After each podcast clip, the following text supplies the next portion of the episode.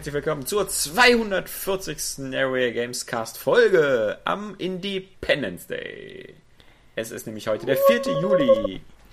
Einer Ein der wichtigsten. Tage in Bill Pullmans Karriere. Ja, vermutlich auch der Höhepunkt von Bill Pullmans Karriere. Bis Independence Day 2 jemals in die Kinos kommen sollte. Eigentlich ist es Bill Pullmans Karriere. Aber immerhin hat er uns eine unvergessliche Rede hinterlassen. Ähm, am Mikrofon diesmal unschwer zu erkennen, auch als, sagen wir mal, bessere Vertretung für Johannes Krohn, Daniel Pog. Wir begrüßen Sie. ja, ich begrüße mich auch. Ja, und äh, Saskia Schön, dass ich da ist bin. auch wieder mit dabei. Auch Saskia freut sich, dass sie dabei ist. Genau, heute, der 4. Juli, ein Tag, äh, wo wir festgestellt haben, äh, drei besondere Ereignisse quasi werfen den Schatten voraus. Einmal heute Abend Fußballspiel Deutschland gegen Frankreich oder wie die Presse so schön sagt, äh, Manuel Neuer gegen Frankreich. Ähm, dann, wie gesagt, Independence Day, deswegen unsere amerikanischen Zuhörer vermutlich wieder nicht mit dabei, weil sie wieder dabei beschäftigt sind, Feuerwerksraketen aufsteigen zu lassen. Und ähm, äh, wenn man mal ein bisschen großzügig das Datum betrachtet, dann ist der Area Games Cast heute fünf Jahre alt geworden, denn die erste Ausgabe des Area Games Cast ging damals online am 7. Juli 2009. Also äh, ist Daniel sozusagen nicht nur ein, ein Ersatz, sondern quasi unser Geburtstagsgeschenk. Uns Ich bin die. Torte. Genau, du bist die Torte. Du bist die Erika Eleniak, die aus der Torte springt. Gefüllt mit Lockstädter. Du bist unsere Alarmstufe Rot Überraschungstorte. Ähm, genau. Daniel, ähm, ich glaube, das letzte Mal hatten wir dich bei uns äh, letztes Jahr zu Gast. Seitdem hat sich, glaube ich, ein bisschen was geändert bei dir. Du warst ja, als du das letzte Mal bei uns zu hören warst, glaube ich, noch bei ähm, Golem. Auch Nein, der, als ich nein, das letzte nein, Mal nein, hören nein. Nein, da war doch hier dieses Büro Ju in Berlin. Jubeljubiläum auch mit, mit Kapi und Robert. Da war Das war doch Daniel diese dabei. Schnarchnase-Folge da, die würde ich auch am liebsten aus meinem Gedächtnis streichen. Ich höre den. Podcast nicht, keine Ahnung. ja. Nee, erzähl. Ähm, äh, stimmt, das war schon Anfang des Jahres. Ja, mein Gott. Das war irgendwann im April, oder? Ja. Also jetzt Zeitgefühl und so ist schon so ein Problem bei dir. ich, ja, erstens, Punkt eins, mein Alter. Punkt zwei ist, ähm, Ja, was, ja. Was, was mich sehr verwirrt ist, dass äh, wir ja hier alle die E3 geguckt haben und da war Daniel ja auch mit dabei, aber da haben wir ja keinen Podcast gemacht. Was, was aber irgendwie Und total kein Ticker ist. und kaum News und, Ja. und, und. Schnauze. Alles nur für euch, Leute. Ja? Ey, wenn was tot ist, dann ja wohl Ticker in Zeiten von Livestreams. Also, mecker nicht, ja? Wir hätten aber Twitter Twitter-Ticker machen können. Das ist, das ist modern. Ja. Also, niemand sollte hier behaupten, Ticker würden aussterben. Ja, Ticker sterben Jede, übrigens jede, aus. jedes blöde Online-Portal fängt doch jetzt erst an, jeden Scheiß zu tickern. Ja, D- Der WM, DFB, PK-Ticker, der ähm, Köln immer 24-Stunden-Ticker, der vor kurzem gestartet wurde, war einfach nur sinnloser Scheiß aus Köln, 24 Stunden am Tag getickert wird. Kürzlich der Polizeiticker bei Twitter. Also ist es gerade die Hochzeit der deutschen Ticker. Ja, aber da passiert ja auch was bei der Polizei. Da ist ja auch mal wieder hier ein Mann im Brunnen erschossen und hier auch mal wieder Hund erschossen. ja, eine Ziege einen Bauern vergewaltigt. Ja, also das Hund ist ja vergewaltigt. eben. Bei uns in der Spielebranche passiert ja nie was. Also, also Cliffy B irgendwie. Eigentlich ist es ja sowieso äh, in der Spielebranche, naja, Ticker ist doch eure Website, oder? Also der, die Frontseite. der News-Ticker. ja. Nee, ähm, schön, dass wir Daniel dabei haben. Eigentlich haben ist es der diese Phil- positive Stimme. Der, Das ist der, der Phil, heißt der Phil Spencer, ja, ne? Ja. Phil Spencer Twitter-Ticker, das ist doch eure Seite. na, Saskia als Xbox One Fangirl hat ja nur Phil Spencer. Ja, Ja, es gibt nicht mehr. Naja, bis das nächste PR-Desaster passiert, er abgesägt wird und dann wieder die neue Nase da sitzt. Dann kommt, der kommt ja wieder von Singer zurück hier. Ich weiß noch, als Peter Oh. Moore der Chef wurde und auch alle so gefeiert haben, äh, ja, jetzt und ja, und der mag Spiele und so und dann, Der tätowiert sich auf den Arm. Logo. ja genau, und am Ende mochte den dann auch wieder keiner mehr. Ja. Jetzt mag ihn erst recht keiner mehr. Klar. Jetzt ist er ja nur auch äh, zur, zur, zur dunklen Seite der Macht gewandert da. Ich, ich glaube, in diesem, in diesem Gremium, das die ganzen Entscheidungen trifft, da will das auch eigentlich keiner machen, diese, diese PR-Frontfigur zu sein, weil sie genau wissen. Doch, ich kenne einen, der würde das gern machen, der darf es aber nicht, und das ist Major Nelson, also Larry Ach so. Hoop. Ähm, Hoop. Ich habe immer den Eindruck, der, der fühlt sich immer so ein bisschen übergangen, weißt du? Der, der, der ist seit Jahren irgendwie so der, der, der amerikanische Boris Schneider-Jone. ähm, so, weißt ja, der, der war ja auch in unserer Xbox. Hallo, ich bin Boris und ich bin in eurer Xbox. Und, Ja, vor allem ähm, war seine Frisur in meiner Xbox. Da ja, habe ich ja kurz überlegt, meine Xbox nie mehr anzumachen. jetzt, hat er jetzt er hat er jetzt eine Kurzhaarfrisur, ja. Der Boris. Und, Eine Kurzhaarfrisur hat er. Äh, ja. Und der, Hatte der nicht schon immer, hatte, hä, hatte der mal lange Haare? der hatte auch mal ganz lange Haare, ja. Aber das, das ist nun wirklich schon. Quatsch, das, nein, ist ja kein Geheimnis, dass er sich immer von der Ratte seine Haare hat schneiden lassen. Das ist, ähm, das ist ja nur, ähm, glaube ich, schon. Die Langhaarphase war ja schon in den 90ern, als er noch bei der ähm, PC Player war.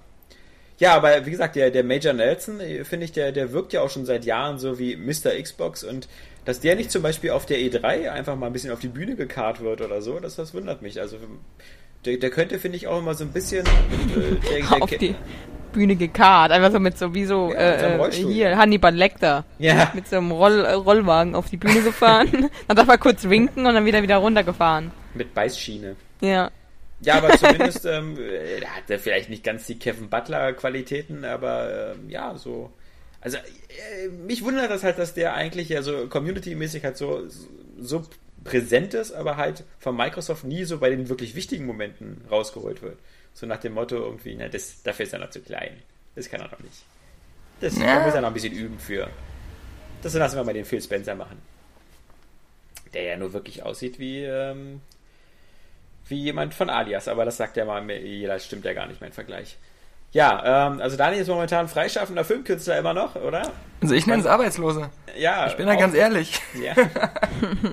das, das ist natürlich auch super. Aber ein nicht gemeldeter Arbeitsloser. Also ich bin, ich bin niemand, der Hartz IV irgendwie bezieht oder so, obwohl das ja auch keine Schande ist, Du aber. Idiot.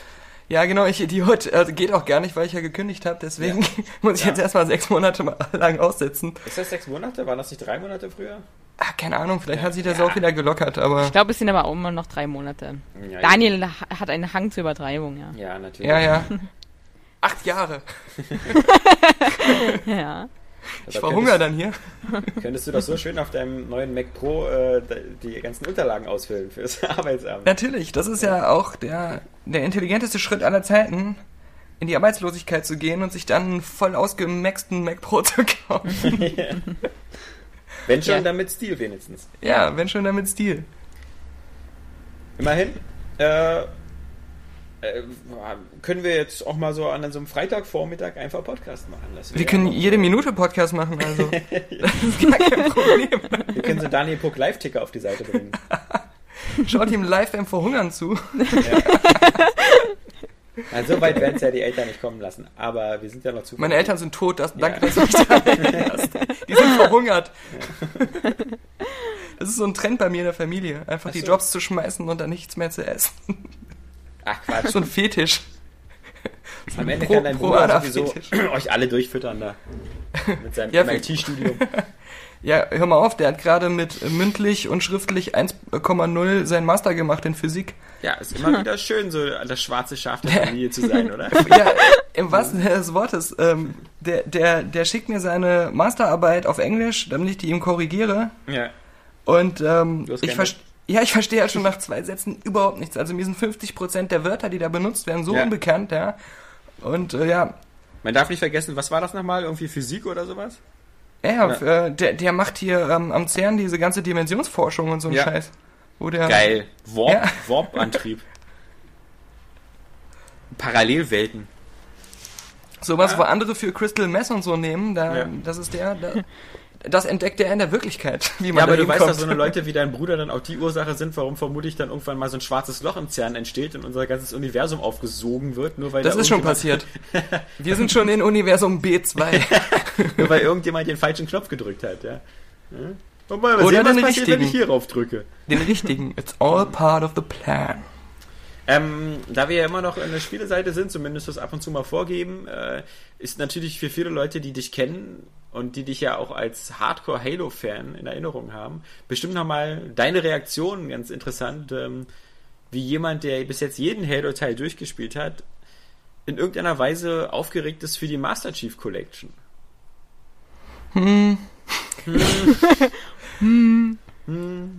Also ja, das, ich, glaub- also ich finde, es ist geil, alle auf einer Konsole irgendwie zu haben, aber das hat sich auch langsam abgenutzt.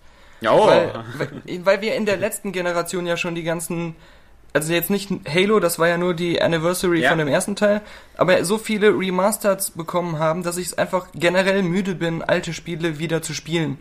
Auch wenn sie Und- schöner aussehen. Auch wenn sie schöner aussehen, weil irgendwie habe ich auch oft festgestellt, gerade bei Halo, ich habe dann irgendwann wieder zur Originalgrafik zurückgeschaltet und habe es dann so wie ein Xbox 1 Port gespielt, der halt einfach als Emulation läuft, ähm, weil es war halt nicht dasselbe.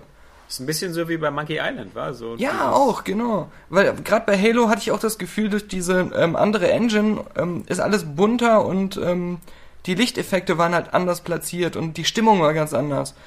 Und ähm, teilweise konnte man auch Gegner dann irgendwie leichter erkennen und so Geschichten, was ja dann wieder ähm, eher eine Cheatcode-artige ähm, Geschichte ist, aber das wollte ich halt nicht.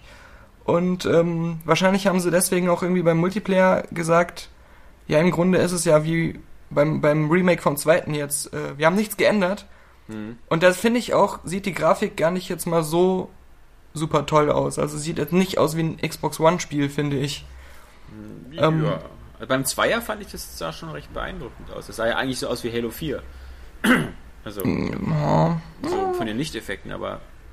ähm, Naja, aber, aber um das, um da, um wieder zum Ursprung meines Schwalls zurückzukommen, Mhm. ähm, Ich finde es halt interessant, weil. ich finde weil, okay, ich find's ganz nett. Also ich hab, es wird mich jetzt nicht dazu bewegen, mir eine Xbox One zu kaufen. äh, würde das ein Halo 5 noch schaffen? Ja, außer es ist.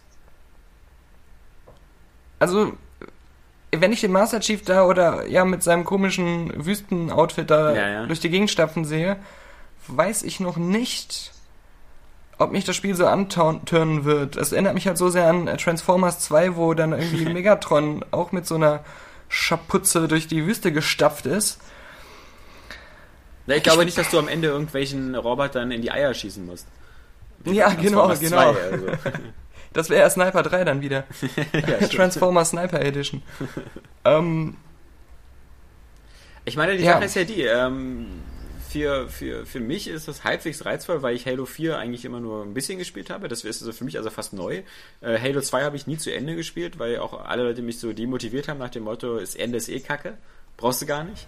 ähm, was natürlich jetzt ein Trost wäre, weil sie ja zumindest das Ende vom zweiten Teil bei der Gelegenheit wohl auch neu gemacht haben, beziehungsweise einen neuen Abspann, das halt ein bisschen mehr Sinn ergibt. und Halo Halo 2 1 ist ja auch und- mega geil. Ja, stehst du aber auch nicht so auf breiter Front da mit der Einstellung. Also, ich, also zumindest vom Singleplayer gesehen. Der, der Multiplayer kann sein, dass der hat vermutlich damals Maßstäbe gesetzt, aber der Singleplayer fanden ja ziemlich viele ziemlich uncool, weil sie da diesen komischen Allianz-Typen da spielen mussten. Mhm, mhm. Und äh, weil, es- weil es irgendwie auch so abrupt aufhört einfach. War das nicht Halo 2 damals, was schon angefangen hat mit dem Werbespruch Finish the Fight? Ja, ja, das war die Geschichte. Genau, und, es, Und er sagt dann, ich glaube, der letzte Satz ist dann irgendwie, äh, jetzt werde ich den Kampf beenden und dann ist das Spiel vorbei. Ja, siehst du. Also fanden ist, manche jetzt etwas enttäuscht. Das ist, als wenn du so ein, so ein Porno guckst. Ja. Was heißt ein Porno guckst? Du spulst halt direkt vor zum Cumshot. Ja. Aber und dann sagt nicht, der Typ einfach Ich komm gleich! Ja! yeah! du, du, du, du, Credits. Mit dem Super Nintendo Musik. genau, berühmte Halo Abspannmusik. Nee, ähm, Nein, also die ich habe ja noch nichts gesehen von dem Spiel. Das ist das Problem, also von Halo 5. das, ich glaube nicht, dass die ganze Zeit durch die Wüste rennt. Also das, Ja, aber das die ist- Begeisterung wird potenziell erst da sein, wenn ich auch tatsächlich mal was von Halo 5 sehe. Und im Moment ist es halt für mich immer noch nur so ein, so ein Schriftzug quasi. Ja, ich Und- finde es nur deswegen halt spannend, weil wir momentan in so einer Zeit leben, wo diese Remastered und sonst was Auflagen ja irre populär sind und äh, ich kenne viele Leute und mich selber da eingeschlossen bei einigen Spielen, die lieber ein Spiel, was sie schon durchgespielt haben und was sie eigentlich schon kennen, nochmal spielen, als irgendwas Neues, was sie vielleicht noch nicht so kennen. Also diese, diese Faszination manchmal so diese bekannten Welten zurückzugehen, ähm, kann ich schon verstehen. Andererseits, deswegen fand ich das ja bei dir so spannend. Du hast ja aus den, aus den vier Halo-Teilen ja so ziemlich alles rausgeholt, was rauszuholen ist. Also wie gesagt, auf Veteranen durchgespielt. Äh, ich weiß nicht, ob du die nennst über alle das? gesammelt Legendär hast. oder heißt das. Le Entschuldigung, legendär. ähm, äh, da ist natürlich dann auch wirklich einfach auch nichts mehr, nichts mehr übrig, was man so außer neuer Grafik normal erleben kann. Also Halo 4 hat mich ja trotzdem extrem begeistert. Das habe ich auch Ja. ähm, richtig, richtig gerne zweimal durchgespielt. Und ähm, deswegen, wenn es halt mich halt wieder so begeistert, wie Halo 4 es geschafft hat, dann werde ich auch wieder auf Halo 5 heiß sein. Ähm, die Ja, Sache ist aber auch mit dem, die Sache ist mit diesen, mit den Remakes jetzt auch, es ist ja nicht so, dass ich Halo 2 nicht auch irgendwie 5, 6 Mal durchgespielt habe. Mhm. Als die 360 rauskam und es am Anfang auch noch nicht so viele Spiele gab, da konnte man die ja noch rückwärtskompatibel ähm, einlegen, die alten Mhm. Xbox-Titel. Und da war ja auch sogar die Grafik ein bisschen besser. Irgendwie, ich glaube, die Auflösung war dann irgendwie besser oder sowas. Und So ähm, ja, und, und da, und ich glaube, es gab auch weniger von diesen ähm, Grafikfehlern, was heißt Grafikfehlern, diese in Kauf genommene Aufpop-Technik, die sie da auf der Xbox 1 hatten.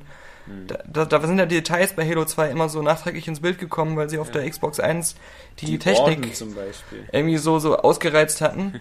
Und ähm, nicht nur die Orden, also ganze Raumschiffe und, und so Gedöns. Es Ja. war schon krass. Ich glaube, deswegen hat die Kampagne auch bei vielen so einen so einen- so einen Schaden weg, weil die das nicht akzeptieren konnten, dass es halt diese Pop-In-Geschichte gab. Ähm, Ja, und auch weil es, glaube ich, eine E3-Demo damals gab von Halo 2, die deut also das ist ja ein Problem. die soll ja jetzt drauf sein, habe ich gehört.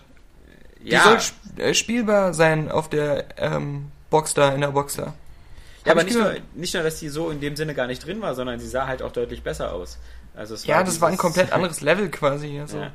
Aber ähm, was ich sagen wollte, ist, es ist noch nicht so lange her, dass ich Halo 2 mehrmals durchgespielt habe. ja. Und das ist jetzt nicht so wie, ähm, ich habe in den frühen 50ern DuckTales gespielt und ich erinnere mich jetzt gern an dieses Erlebnis zurück, ja. Und das war scheiße. Und im, im, ich meine, bei Halo 1 ist es ja noch krasser. Das habe ich ja mir letztens erst nochmal gekauft, remastered. Mhm. Hab's, ich habe das sowieso auf der Xbox 1 100 Mal durchgespielt. Man hatte ja nichts anderes auf der Xbox 1, außer vielleicht ein wieder der, der Autorennspiel. Hang zur Übertreibung. Und ähm, äh, jetzt habe ich das auf der 360 dann nochmal durchgespielt und jetzt eigentlich gar nicht so viel später. Ähm, ist, also ich würde es, wenn ich wenn ich sie jetzt irgendwie geschenkt bekomme oder ich kaufe sie mir, weil ich eine One sowieso habe, dann ähm, würde ich die wahrscheinlich alle nochmal so spielen, aber nicht mit dieser totalen Begeisterung, geil, dass es jetzt diese Box gibt. Mhm. Also das ist auch einfach alles zu früh. Also ich glaube, da wird schon so ein, so ein Franchise so als, ähm, ähm, weiß nicht, Comeback Edition so veredelt, dass ja eigentlich noch nicht so alt ist. Ja.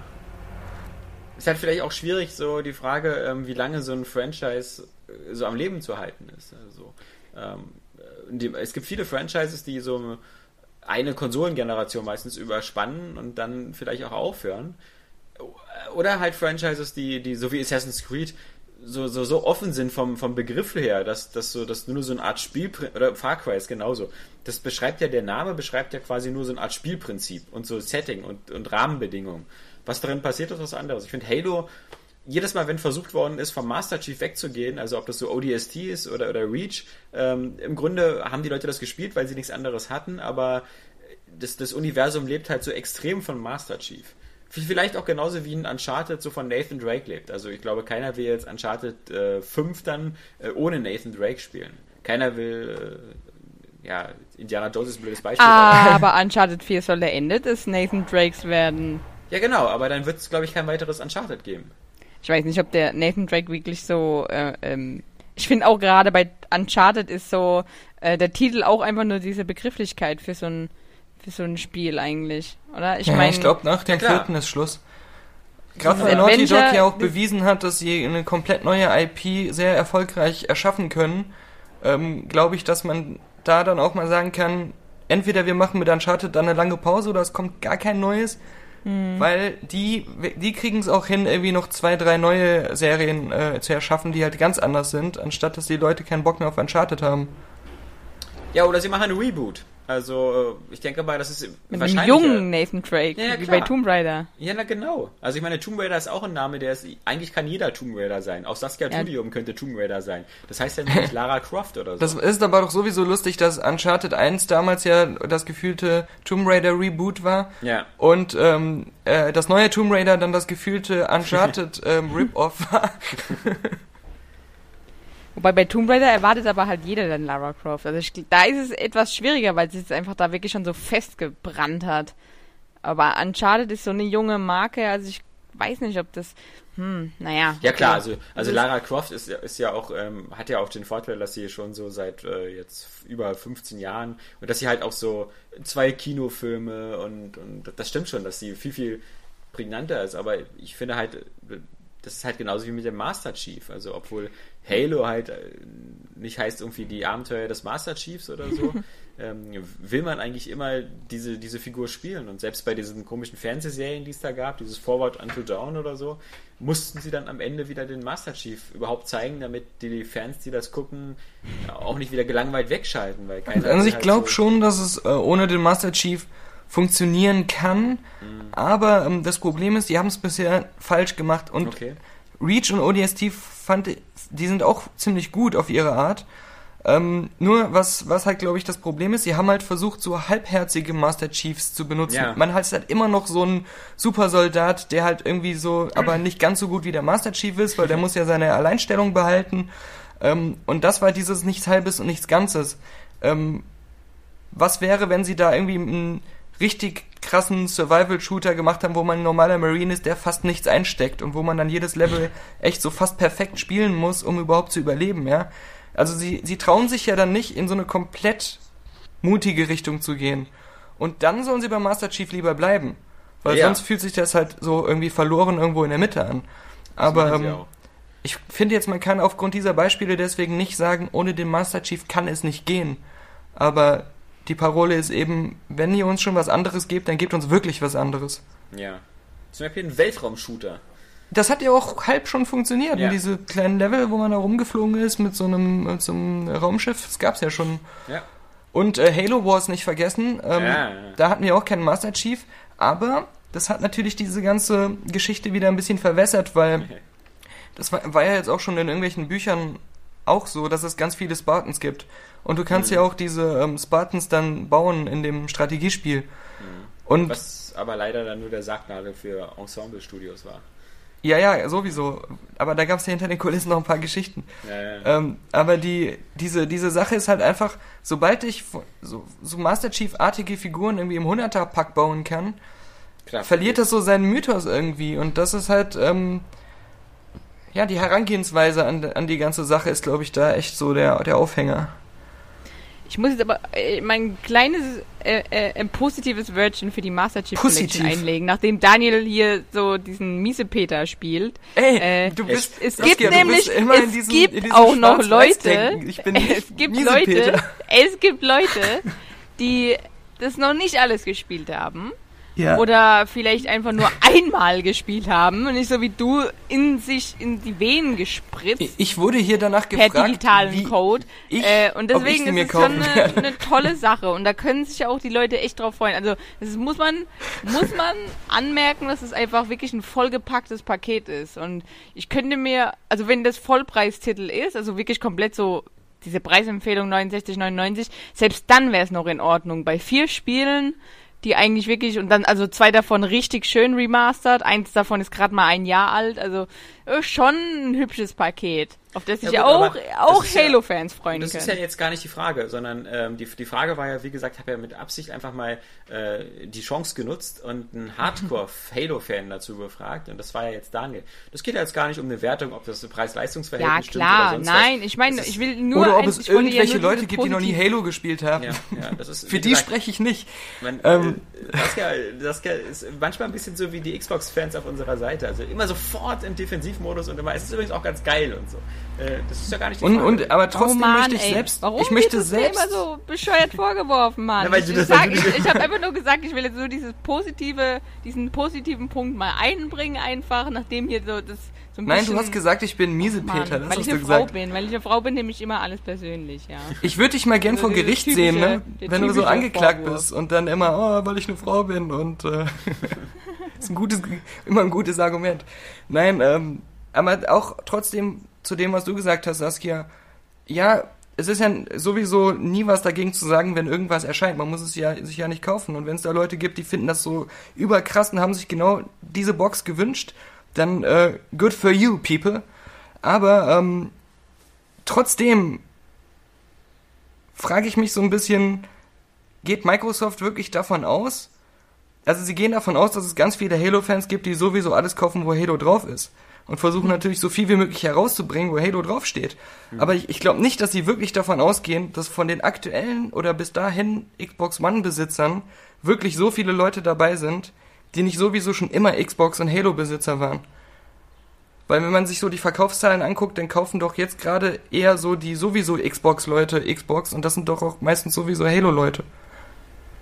Genau, also ich finde, zum einen ist es halt, wie gesagt, man, man muss da halt, und das ist halt eine, eine Art der Differenzierung, die, die Saskia hier so ein bisschen unterstellt, dass sie nicht da ist. Inwiefern das äh, interessant ist für einen, das hängt auch genau davon ab, halt, äh, wie lange das schon her ist, dass man die Teile gespielt hat, ob man alle äh, Teile gespielt hat. Zum Beispiel ich selber äh, freue mich ja auch auf diese Master Chief Collection, weil wie gesagt, ich habe den zweiten nie richtig gespielt, ich habe den vierten nie richtig gespielt. Ich bekomme schon mal zwei neue Spiele und zwei alte Spiele in einer neuen Version, die ich halt schon vor, sagen wir mal, fünf, sechs, sieben Jahren gespielt habe. Für mich ist das ganze Paket reizvoll.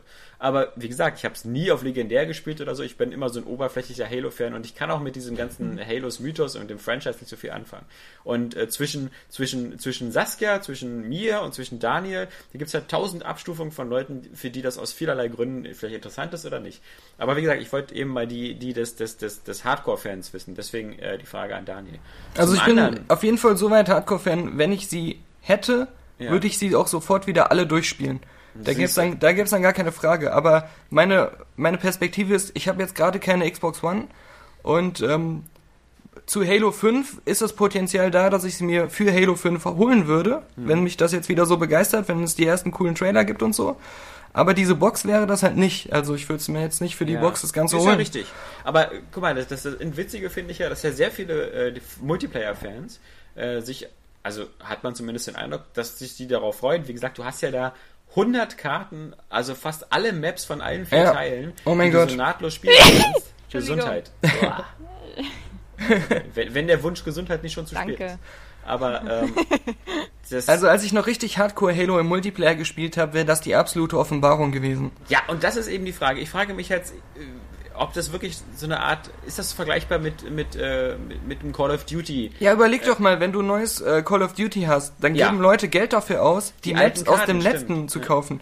Und das ist natürlich ähm, irgendwie auch du, du hast auch diese Maps halt ewig lang gespielt und, und kennst da jeden Winkel und findest es einfach geil, dann mit anderen Leuten zu spielen, die sich auch so gut auskennen. Das ist halt so ein bisschen wie, hm, keine Ahnung, ähm, dir nimmt, wenn du diese Map nicht hast, dann, dann nimmt dir jemand irgendwie ein Sportgerät weg oder sowas, ja? Nein, nein, ich, ich dachte mir nur so, gibt's dieses Motto, die Karawane zieht weiter? Also gibt's jetzt noch Leute, die jetzt sagen so, sie spielen jetzt noch auf der 360 Halo 4 oder, oder so im Multiplayer? Also gibt's also gibt's, wird es überhaupt genug Leute geben, die diese 100 Maps dann überhaupt bevölkern? Oder gibt es dann wieder plötzlich so eine Renaissance? Ja, man darf nicht vergessen, dass die meisten Leute, die Xbox Live ähm, so richtig Hardcore online spielen, mit Halo ja. 2 angefangen haben. Ja, klar. Ja. Und wenn sie dann Halo 2 jetzt nochmal in aktueller Technik quasi bekommen und ähm, mit einem guten Netzcode auf der Xbox One, dann glaube ich schon, dass das für viele ein Grund ist, nochmal zurückzukehren, weil es ist ja kein Geheimnis, dass Halo längst nicht mehr der Multiplayer super Platzhirsch ist. Das sind ja irgendwie vier Call of Duty Spiele.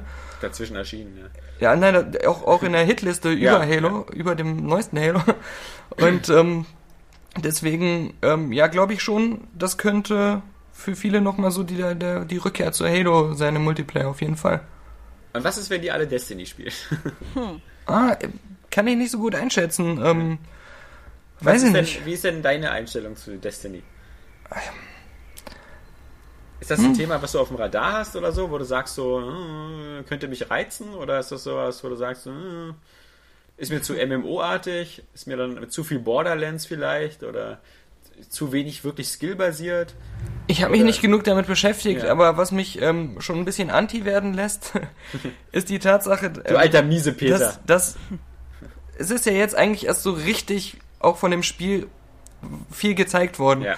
Und ähm, ganz lange vorher wusste man eigentlich gar nicht so richtig, was ist das denn jetzt eigentlich.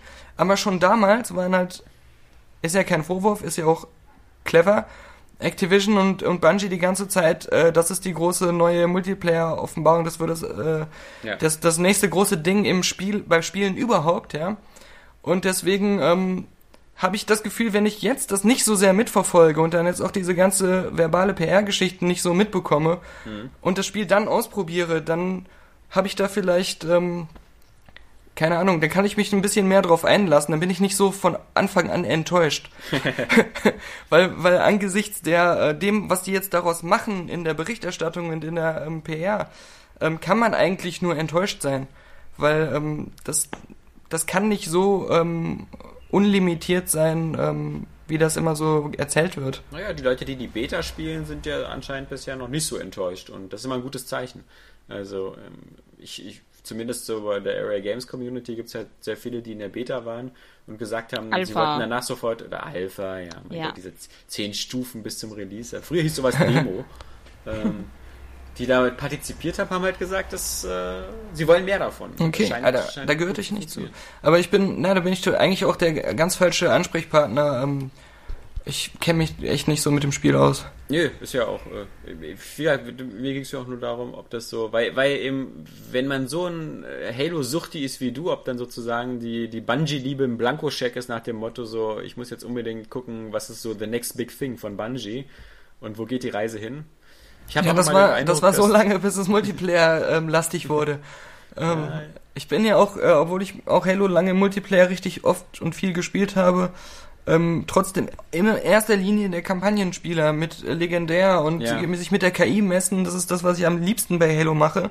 Das Leveldesign und die KI so richtig zu erleben.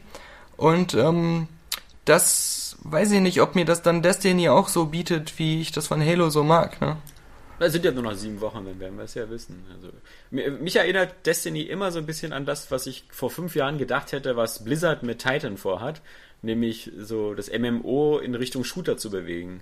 Halt, äh, und das ist eigentlich irgendwie bis jetzt etwas, wo sich alle die Zähne dran ausgebissen haben. Also ich meine, früher Leute wie Hellgate London oder, oder so eine Spiele wie hier das, dieses komische ähm, MMO-Shooter zu der Fernsehserie auf Sci-Fi hier, ähm, Defiance. Mhm, Ähm, viele haben das ja probiert und jetzt ist halt, äh, glaube ich, äh, eine Firma dran, die das finanzielle Know-how hat von Activision, sowas auch wirklich massenwirksam umzusetzen und äh, das wirkt halt für mich sehr stark wie das bessere Borderlands. Also Borderlands klingt ja immer so ein bisschen so nach, naja, wenn man drei Kumpels hat und das regelmäßig zu viert spielt, äh, macht halt Borderlands eine super Menge Spaß und es wirkt so ein bisschen so, als ob Destiny halt äh, das Ganze so elegant umsetzt mit Freundeslisten und äh, mit, mit äh, Drop-In und Drop-Out und diesen andauernden Wechseln zwischen so mehr Singleplayer-Missionen und, und Multiplayer-Missionen, als ob es da nochmal eine Schippe draufsetzt und da ich ja gerade selber wieder ein bisschen WoW spiele, ähm, weiß ich halt diese,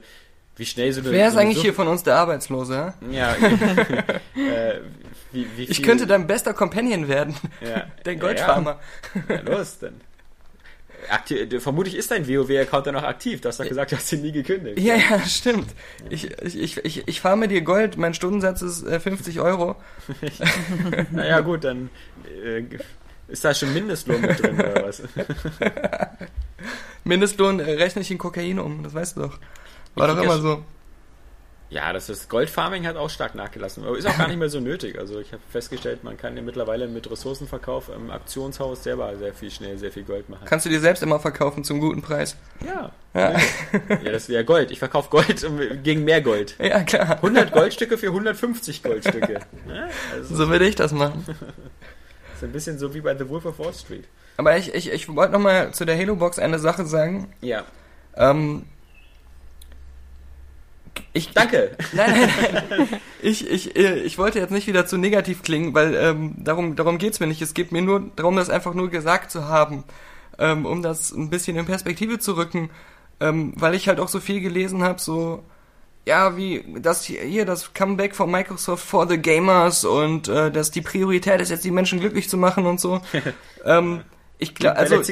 Leute, die Halo-Box, ja, die kommt nicht für diese drei Leute, die noch zwei Halo-Spiele nachholen müssen oder ähm, um die Halo-Fans glücklich zu machen, sondern Microsoft wusste genau, scheiße, genau wie bei unserer letzten Konsole, das erste Jahr bricht an und wir haben kein Halo.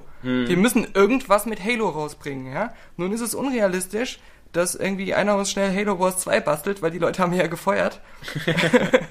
und ähm, ja, was machen wir jetzt? Ähm, lass uns einfach, was, was haben wir denn noch so in der Schublade, was wir schon mal rausgebracht haben?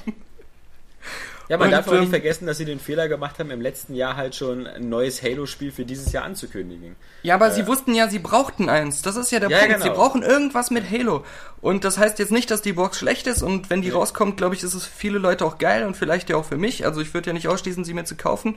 Aber die Hintergründe des Ganzen sind eben, wir müssen was mit Halo veröffentlichen und nicht, wir wollen die Leute glücklich machen, weil wir, ähm, weil unsere Priorität ist irgendwie Spiele für die Spieler. Ja, nee, und vor allem ist ja Halo eben das, das größte Zugpferd, immer noch. Natürlich.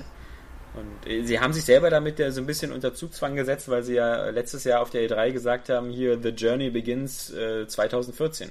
Und damit sie da nicht wieder so dastehen, als ob sie da ewig was verschieben müssen, glaube ich, kam dann recht schnell noch als Lückenfüller die Idee, lasst uns doch nochmal so eine Sammlung machen. Wobei, ich bin grundsätzlich ein Freund von solchen Sammlungen. Also Es ist auf jeden Fall nicht das Schlechteste, was sie machen konnten. Nee, Also, also deswegen ist es auch vollkommen in Ordnung. Ich finde auch ähm, im Gegensatz zu, zur Filmindustrie oder so, wo man halt äh, Filme quasi eigentlich ja unverändert dann immer jeweils auf neue Medium bringt, so von der VHS-Kassette auf die DVD, auf die Blu-ray. Zwischendurch ändert man so ein bisschen die Bildqualität. Ist das ja bei Spielen eigentlich oft so, dass, dass, dass wir jetzt in so einer Zeit leben, wo oft die Chance genutzt wird, wie bei Tomb Raider in dieser Definitive Edition oder bei anderen Spielen, ähm, sie au- auf eine neue Konsolengeneration zu bringen und dabei gleichzeitig technisch noch so ein bisschen zu verbessern oder so Sammlungen rauszubringen, sodass du, wenn du diese Klassiker spielen willst, halt immer noch die Möglichkeit hast, so sie in der bestmöglichen Version zu spielen. Das ist ja recht neu, das gab es ja früher auch nicht. Wenn du, wenn du ein Super Nintendo hattest und danach hattest du ein N64, dann, dann konntest du halt deine Super Nintendo-Spiele spielen, wenn du eben dein altes Super Nintendo aus dem Schrank gekramt hast. Ähm, da gab es aber keine Das Neuauflagen. waren noch Zeiten. Ja, ähm, aber ich finde das grundsätzlich so, wie gesagt, wie mit The Last of Us, ja. Ähm, wenn du, äh, wenn du das schon mal ausgiebig gespielt hast auf der PS3, dann, dann bist du vielleicht nicht unbedingt die Zielgruppe jetzt für die PS4-Version. Wenn du es aber damals vielleicht nicht gespielt hattest, weil du noch gar keine PS3 hattest oder weil du das vielleicht nicht auf dem Schirm hattest oder weil du das übersehen hast, dann hast du jetzt die Chance, eben das nochmal nachzuholen, aber in der perfekt optimierten Version. Klar, genau das natürlich. ist bei der Halo-Version, bei der Halo Master Chief Collection genauso. Und ich finde das ganz gut und viele sagen ja da immer, das ist Abzocke und sonst was, aber das ist ja, finde ich, immer ein scheinheiliges Argument, weil, wie du auch schon gesagt hast, es wird niemand gezwungen, das zu kaufen. Es ist ein Angebot, das die Mhm. Hersteller machen und man kann zuschlagen und nicht. Aber ich finde das, die grundsätzliche Idee dahinter, HD-Collections zu machen, Remastered Collections oder so, das ist halt eine Produktpflege und die ist sogar, finde ich, sehr, sehr sinnvoll, weil eben dadurch diese Spiele länger am Leben erhalten werden und noch attraktiv bleiben. Klar. Deswegen, also ja. für mich kann es nicht genug geben. Meinetwegen, jetzt gibt es zum Beispiel seit dieser Woche die Ratchet und Clank Teile 1 bis 3, der ähm, auch für die Vita. Ja. Und ähm, da ist natürlich auch wieder von Sony das ganz clever gelöst worden, dass es eben wieder Cross-Buy ist. Also wenn man damals die PS3-Version gekauft hat, die, die HD-Version, dann kann man sich jetzt einfach auch die Vita-Version runterladen. Und das ist halt Sehr edel. ja, sehr edel und halt eben auch wieder so diese Art von Produktpflege, weißt du? Dass, Mhm. dass du einfach nicht, wenn, wenn, das heißt jetzt eben nicht, ja, wenn du Ratchet und Clank einspielen willst, dann hol dir doch eine PS2, du Pappnase, ja? Dann hol dir doch so ein bei Ebay und das alte System, sondern du hast jetzt die Möglichkeit, das auf der PS3 zu spielen, auf der, auf der Vita und vermutlich irgendwann über PlayStation Now auch auf jedem Fernseher oder so. Und ich denke aber, es ist äh, bei, bei unserem Hobby auch gar nicht mehr so schlecht, immer ein bisschen darauf zu achten, äh, wie wir so bestimmte Spiele auch so ein bisschen konservieren und, und sie auch weiterhin verfügbar machen.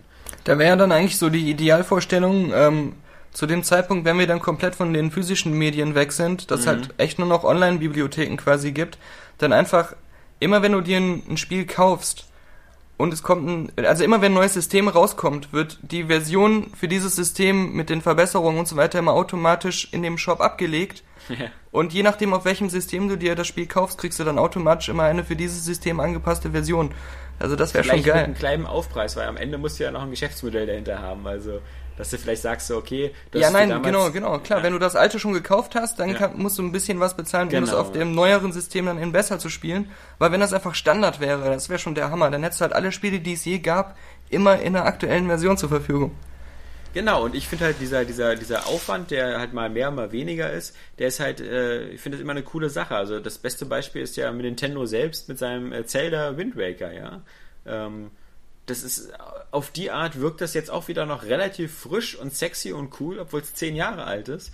aber weil man sich halt die Arbeit macht und dann die Texturen ersetzt und das Ganze in HD um, umarbeitet. Ja. Sogar die Models, also die Figurenmodels Ja. werden ja auch alle überarbeitet. Das das ist sehr, sehr schön. Ja, außerdem die ganzen Leute, die jetzt irgendwie zehn Jahre lang gesagt haben, boah, das ist ein geiles Spiel gewesen, es aber damals nicht gespielt haben, weil sie zu den Leuten gehörten, die gesagt haben, fuck Cell Shading, dieser Ja. Scheiß, scheiß Baby-Optik, ja. Und Ja. jetzt zehn Jahre lang mussten sie lügen, weil das Spiel im Nachhinein sich doch als gut rausgestellt hat, ja. Und endlich können sie diese, diese Lebenslüge von ihrer Seele scheißen. Ja. Ja, danke Das sind- Nintendo. Das sind vermutlich die Leute, die dann auch jetzt Borderlands spielen und, Und- Cell Shading für den geilsten Scheiß aller Zeiten halten. Ja, natürlich. Selbst Destiny hat ja so ein bisschen Cell Shading Look, ein bisschen irgendwie, aber auch noch ein bisschen. Das ja, weiß ich nicht. Vielleicht na wirkt's ja. manchmal Ach auf ja, das wollte so. ich, das wollte ich noch sagen, wegen diesen ganzen Borderlands ähm, Destiny-Vergleichen, die man immer mal wieder liest. Ja, Das ist eine lustige Geschichte und ich, ich erinnere mich immer daran, weil ich da mal eine News drüber geschrieben habe vor Ewigkeiten, aber die hat irgendwie kaum jemand so richtig mitbekommen. Gearbox hat ja Halo 1 auf den PC portiert.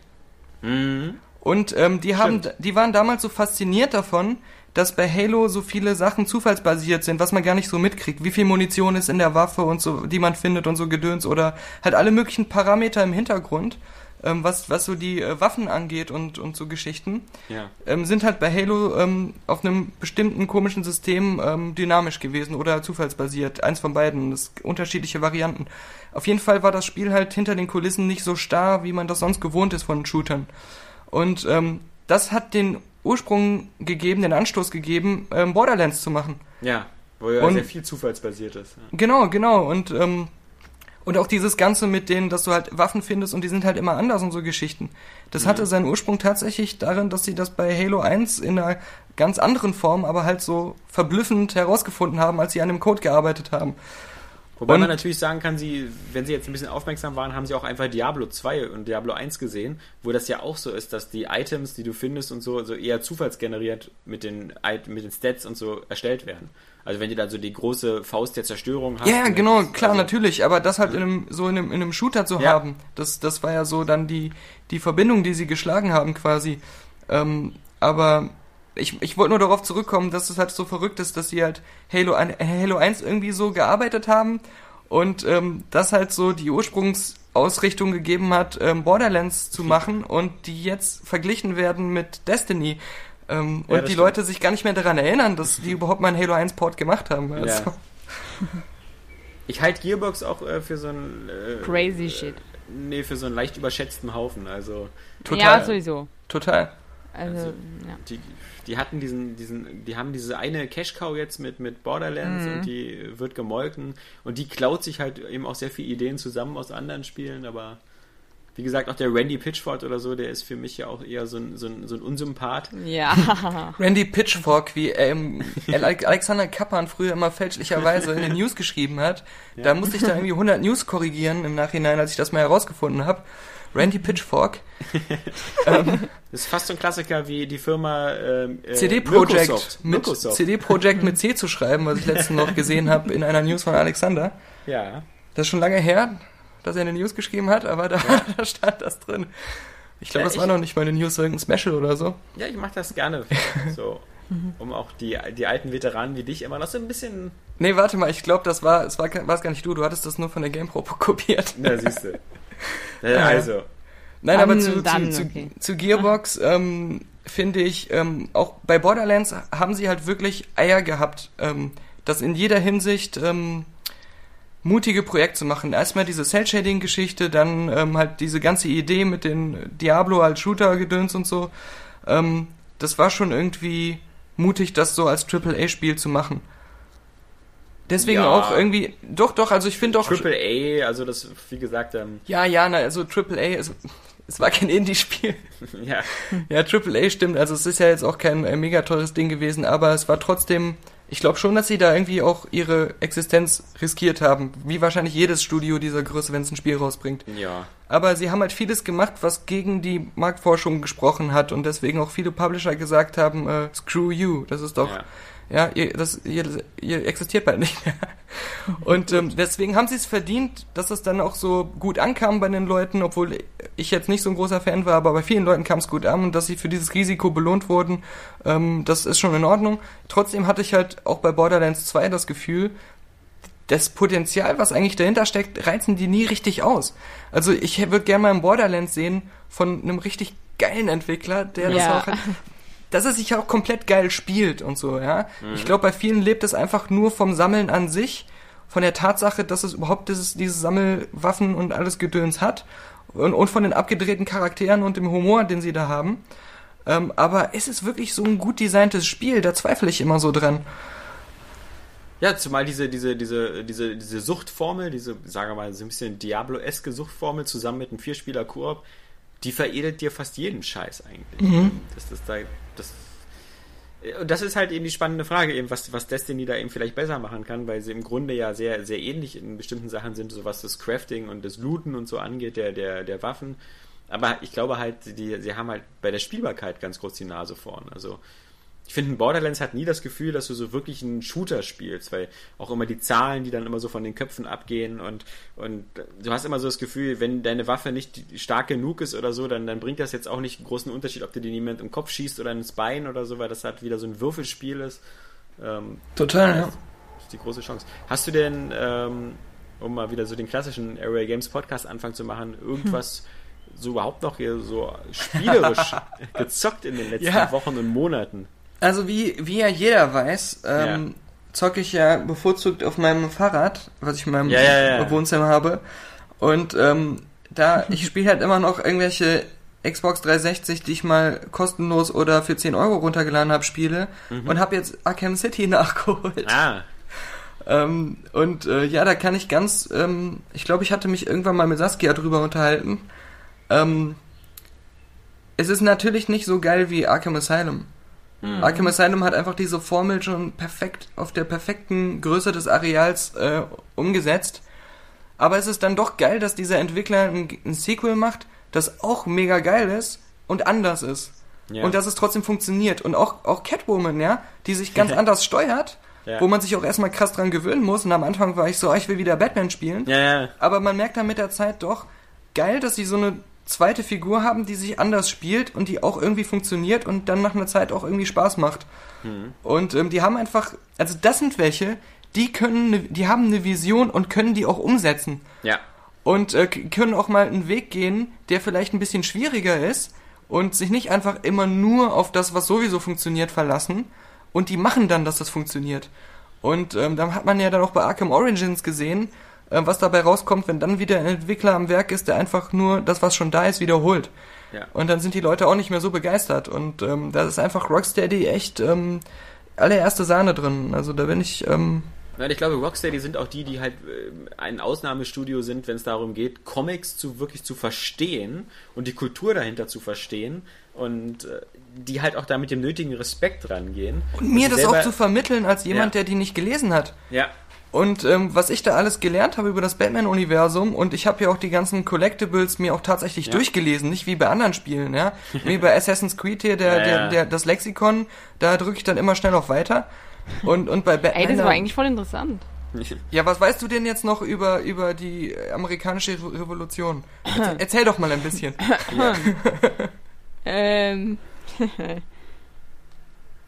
Red ruhig weiter. Ja. wir, wir, wir wollten nur gerade den Beweis bringen, wie viel sowas bringt. Nee, und auch so kleine, äh, diese ganzen Easter Eggs und, und, und so, die da drin sind, ja, dass sie dann halt äh, als also ein Killercock, Croc, äh, Killercock, das war dann ich, Killercock äh, Cameo ähm, haben, ähm, mit dieser Spielfigur, die auch komplett wieder durchdesignt ist bis zum geht nicht mehr, die aber dann halt irgendwie nur fünf Sekunden auftaucht, ähm, wenn man an die richtige Stelle geht und so Geschichten. Ja, wie mit dem Kalenderman. Das auch, ja. Und, und die ganzen Riddler-Trophies habe ich auch alle gemacht und ich hatte nie das Gefühl, ich mache eine blöde Sammelaufgabe, weil das waren halt oft geile Geschicklichkeitseinlagen oder geile knifflige Rätsel und ähm, das hat einfach Spaß gemacht und das hat sich ja so geil eingefügt in die Story und man hat halt immer, man wird für alles belohnt. Das ist auch so geil. Du wirst für jeden Scheiß, den du sammelt, äh, sammelst, belohnt mit irgendwelchen entweder Hintergrundinfos oder halt mit Ingame-Sequenzen oder irgendwelchen Levels, die du zusätzlich da noch hast und so. Und ähm, das finde ich auch sehr geil. Kam dir das manchmal einfach ein bisschen zu groß vor, das Spiel? Ich fand's eigentlich genau richtig, weil Okay. die, die Stadt ist ja gar nicht so groß. ja, aber kannst also ich ja finde das echt- sowas wie 400 Riddler-Rätsel, das ist schon so ein bisschen. Für mich ist das so. Das wirkt so eine, wie so eine Sisyphus-Arbeit, so nach dem Motto so. Das ist aber gar nicht. boah. Aber, ja. Du musst sie ja erstmal nicht suchen. Ja. Du kriegst sie ja angezeigt, wenn du dann diese ähm, Informanten befragst, das sind ja gar nicht so viele. Dann kriegst du die ja auf der Karte alle angezeigt. Ich fand bloß, ähm, das war halt bei dem, bei dem Arkham Asylum diese, diese Beschränktheit des Raums. Das war halt so das, der große Vorteil, wie bei so einem Bioshock, dass du so Ja, ich fand, Gefühl ich hast- fand, das war der Vorteil beim Storytelling und beim Pacing. Ja. Da, da liegt nämlich Arkham Asylum viel weiter vorne. Also einfach wie der Spielfluss, wenn du die Kampagne spielst, ähm, dass es halt immer irgendwie vorangeht und so. Und du hast halt, dadurch, dass es ein bisschen Sandbox-artiger ist, hast du bei ähm, Arkham City einfach ganz normalerweise mehr Leerlauf zwischendurch mal drin und mehr hin und her gelaufen und so Geschichten. Ähm, das war Ja, dann da. führt ja bei dir sowieso kein Weg vorbei, dir spätestens Anfang des nächsten Jahres eine Xbox One zu holen. Oder Ähm, ich kann einfach, wie ich es jetzt gemacht habe, auf das Ende der Konsolengeneration warten, um die ganzen Spiele für 10 Euro oder kostenlos zu spielen. Das schätzt du ja bei der Lebenserwartung sehr, so, sehr, sehr optimistisch ein. In der Tat, in der Tat. Ja. Ja, aber ähm, äh, was aber interessant ist, darauf bezogen die ganzen Hinweise auf Arkham City. Du hast ja dann schon da im, äh, auf, auf Arkham, wie heißt das neue? Dark, Knight. was weiß ich, Arkham Knight. Ah ja, genau. Ähm, du hast, ähm, du hast halt so viele Hinweise auf Scarecrow, dass er irgendwas plant. Und du findest ja dann auch, du kannst ja sein Boot auch ähm, finden in Arkham City und ähm, hast dann so Pläne für irgendwelche Lieferungen. Und das heißt dann immer City of Fear und so Geschichten. Und ähm, äh, deswegen, ich weiß nicht, ob das, ich habe jetzt die Trailer von Arkham Knight nicht oder ich habe nur kurz diese Gameplay-Sequenz auf der E3-Pressekonferenz da gesehen. Ähm, weiß man jetzt schon, ob Scarecrow da so der Superbösewicht ist oder so eine große Rolle spielt? Ja, also man Also weiß, dass da eine große Rolle spielt. Ja, Ja, und genau. dass es auf der Playstation halt diesen extra äh, äh, hier Download-Content gibt, wo dann der Scarecrow wohl so eine noch besondere Rolle spielt. Okay. Also, Also ich glaube, der große Gegner ist halt wirklich dieser Arkham Knight. Mhm. Das ist ja so der, der, der Gegenspieler, der halt so auch mit sehr viel mit Drohnen und so arbeitet, was natürlich so ein, so ein bisschen ein komisches Spielprinzip ist, nur damit es gerechtfertigt ist, dass du mit deinem Bettmobil eigentlich so tausend Sachen abknallen kannst, weil halt sehr viel so Roboter und Drohnen in der Stadt jetzt unterwegs sind. Und das Okay. ist ja wohl von dieser Night Industries oder so, die, die halt ähm, da dein großer Gegenspieler ist. Damit man nicht auf die Idee kommt, nicht andauernd mit dem Batmobil rumzufahren. Ja, genau, weil du dir sonst natürlich fragst, so, okay, das Batmobil hat so Maschinengewehre und Raketen, wie verträgt sich das so mit der Nicht-Töten so viel von Batman, ja? Also, ähm, die, die Hinweise gingen halt alle so krass auf Scarecrow hin. Du kannst ja sogar mit diesem Radio-Emitter-Gerät, wo du halt Ja. so Funksprüche abfangen kannst, da konntest du versteckte Spots entdecken ähm, und da kriegst du so Zahlen gesagt und die kannst du dann irgendwie so dekodieren Ja, Black Ops. und dann kriegst du dann halt so ähm, äh, Scarecrow-Nachrichten, die halt auch alle von Scarecrow sind, weil, glaube ich, das Wort, was man benutzt, um diese Dekodierung zu machen, um zuzuordnen, welcher Buchstabe welcher Buchstabe ist, ähm, ist halt Scarecrow. Dann funktioniert das halt. Ja. Und da kriegst du also ganz viele Sachen, die halt darauf ähm, hindeuten, dass er irgendwie Gotham City ähm, verseuchen will und so Geschichten. Und ähm, was ja auch wieder an äh, Batman Begins erinnert. Mhm. Und ähm, dann war noch irgendwas Cooles. Ja, natürlich ähm, Harley Quinn, ob die jetzt schwanger ist oder nicht und so Geschichten. da gab's ja diese Schwangerschaftstests, äh, die irgendwo rumlagen. Ähm, ich weiß nicht, inwieweit ich das Spiel jetzt jemandem Spoiler. Wenn jemand Spoiler anfällig ist, was Arkham City angeht, dann sollte er vielleicht mal 30 Sekunden nicht hinhören. Ja, gerade was die Joker angeht. Äh, Ich fand das, das fand ich das einzig richtig schwache, ähm, den Abspann, wie Ja. Batman den Joker rausträgt und so. Das war echt so äh, sehr lame und unnachvollziehbar alles. Äh, eine merkwürdige Emotionalität da zwischen den beiden äh, Ja, kam, kam nicht rüber. Kam nicht Das rüber. finde ich auch immer das Grundproblem halt, dass das Batman wirklich bei seiner Sache da mal nie so eine richtige Ausnahme macht. Ja, ja. Ähm, denn ich finde, da, da, da wirkte der Nolan Batman halt gerade bei Batman Begins schon so ein bisschen glaubwürdiger mit dem äh, so, ich muss dich jetzt auch nicht retten, weißt du? Spoilerzeit 30 Sekunden verlängert. Na, ich fand auch vor allem, ähm, der Joker hat sich ja ganz klar selbst umgebracht quasi. Ja. Das war ja gar nicht Batman, ja. Und es sind ganz viele andere auch quasi gestorben, äh, Ras Al Ghul und so weiter. Also Ja. der ist wahrscheinlich dann auch wieder nicht tot. Er kommt dann wieder in seine äh, Big äh, Bucket of Cum Höhle. äh, aber ähm, der, der ähm, auch auch andere sind quasi ja irgendwie tödlich verletzt worden oder gestorben. Ich weiß nicht, was, was hat er da mit dem mit dem Schlammmenschen gemacht? mit dem Schwert zerstückelt bis zum geht nicht mehr, ja. Aber den Joker muss er dann extra vor die Tore tragen, auf das scheiß Polizeiauto legen und, und dann auch nicht mehr sprechen mit den anderen, einfach weggehen. Ähm, ich weiß schon so ein bisschen, was sie sich dabei gedacht haben. Also irgendwie so im Batman hat sich jetzt wieder was verändert und äh, und so weiter, aber mh, Das ist ja auch von tausend Comics und auch schon mehrmals in den Filmen immer thematisiert worden. Am besten immer so diese, diese Ambivalenz zwischen dem Joker und Batman nach dem Motto, du hast mich geschaffen, ich habe dich geschaffen und so weiter. Und Agent dass die Smith. beiden sich, ja, ja, dass die beiden sich auch äh, brauchen, weißt du, so, der, der eine als das andere Extrem, aber ich glaube, das, das ist wirklich schwierig, das so, das so befriedigend hinzubekommen. Also selbst, Ja. ich, sieh mal, ich- selbst äh, The Dark Knight, also der, der zweite Film von Christopher Nolan, hat am Ende keine Idee für ein Ende. Da ist eigentlich der Joker dann nur wieder äh, festgenommen und verhaftet. Mhm. Und ähm, dadurch, dass äh, Heath Ledger halt leider eben so sehr frühzeitig verstorben ist, ähm, spielt er dann auch bei The Dark Knight Rises keine Rolle mehr. Was, was bestimmt anders gewesen wäre vielleicht, äh, wenn er noch gelebt hätte. Weil Klar, die Figur ne? einfach zu stark ist, um sie nicht zu benutzen. Ja, das war ja dann auch bei Ja, äh, Dark Knight die Sache, dass sie gesagt haben, äh, am Schluss, es geht jetzt aber um Harvey Dent. Ja, und es ist okay. eigentlich auch egal jetzt, was mit dem Joker passiert, weil es geht jetzt nicht mehr um ihn. Ja. Und, ähm, aber Nicht wieder alte Wunden aufreißen. was mir gerade noch einfällt bei, bei, bei Arkham City, ähm, auch im Hinblick auf das neue Spiel, dass man ja da auch ähm, den hier äh, Identitätsdieb verfolgt, der ja dann am Ende sich auch von diesen, dieser Nebenquest ähm, 15 Sekunden Spoiler, boop, ähm, äh, komplett ähm, so operiert, dass er aussieht wie Bruce Wayne. Und dann Mm. haut er ja ab und Batman sagt, ich muss den später verfolgen, ich muss mich jetzt hier um Arkham City kümmern. Und ähm, das wird ja garantiert auch im nächsten ähm, Teil dann eine Rolle spielen. Ja. Also das, das, das äh, war ja sowieso immer geil, dass, äh, glaube ich, auch in Arkham Asylum waren ja schon Hinweise auf Arkham City versteckt. Eben, Obwohl sich Rocksteady noch gar nicht, glaube ich, sicher sein konnte, dass es dazu überhaupt eine Fortsetzung geben wird. Aber da waren sie wohl schon selbstbewusst genug oder, oder clever genug, dass sie, ähm, ich glaube, wenn du in Arkham Asylum gibt es bestimmte Räume, die du am Ende freischalten kannst. Da sind dann schon Pläne für Arkham City drin, die von diesem, ähm, äh, wie heißt der, der Gegenspieler, der mit der Firma da, mit der Überwachungsfirma, ähm, ja, Hugo Strange? ja, genau, Hugo Strange. Also da, da, genau Ja. diese, diese Pläne sind, glaube ich, schon in Arkham Asylum drin. Deswegen. Ich glaube, Das das war sogar das Büro von dem äh, Ja, äh? Anstaltsleiter Ja, genau. Quincy, keine Ahnung, Quincy Sharp. Ja. Und ähm, da, genau, das war so ein geheimer Raum und da lagen die ganzen Sachen drin, genau. Und da hat man auch, glaube ich, schon Hugo Strange ähm, auch gespoilert bekommen. Ja, ja. Das das da ging, da kommt man, glaube ich, erst rein, wenn man das Hauptspiel durchgespielt hatte und dann kann man dann in diesen Raum. Wenn man alle, ich glaube, wenn man alle Riddler Trophies Ja. auch hatte, dann. Also das ja ist, also ist schon sehr geil designt. Ja. Also wirklich, ähm, muss mich, muss ich echt sagen. Das ist ein gutes Beispiel. Und sonst noch was auf dem Fahrrad? Ist das so, das kann man auf dem Fahrrad gut spielen? Ja, weil das ist Man ja kann eigentlich, man kann alles auf dem Fahrrad gut spielen, wenn man die Beine dafür hat. Äh, ja. ähm, das geht schon ganz gut. ähm, Ich dachte mir, du hast ja früher immer Fallout bis zum Umfallen gespielt und das ist ja so ein Spiel, wo man jetzt nur nicht Sekundenentscheidungen machen muss. Aber das ist eines der schlimmsten Spiele gewesen auf dem Fahrrad, weil da muss man so unheimlich viel ähm, genau hingucken, ob irgendwo noch was liegt oder halt Ja. auch irgendwelche Sachen lesen. Und das sind dann, wenn du halt zu sehr auf diese Lesefunktion und äh, Spähfunktion in deinem Gehirn zugreifst, da vergisst du dann auf einmal so zu trampeln und dann erschreckst du dich selbst, wo ich habe aufgehört und hast es gar nicht mitbekommen.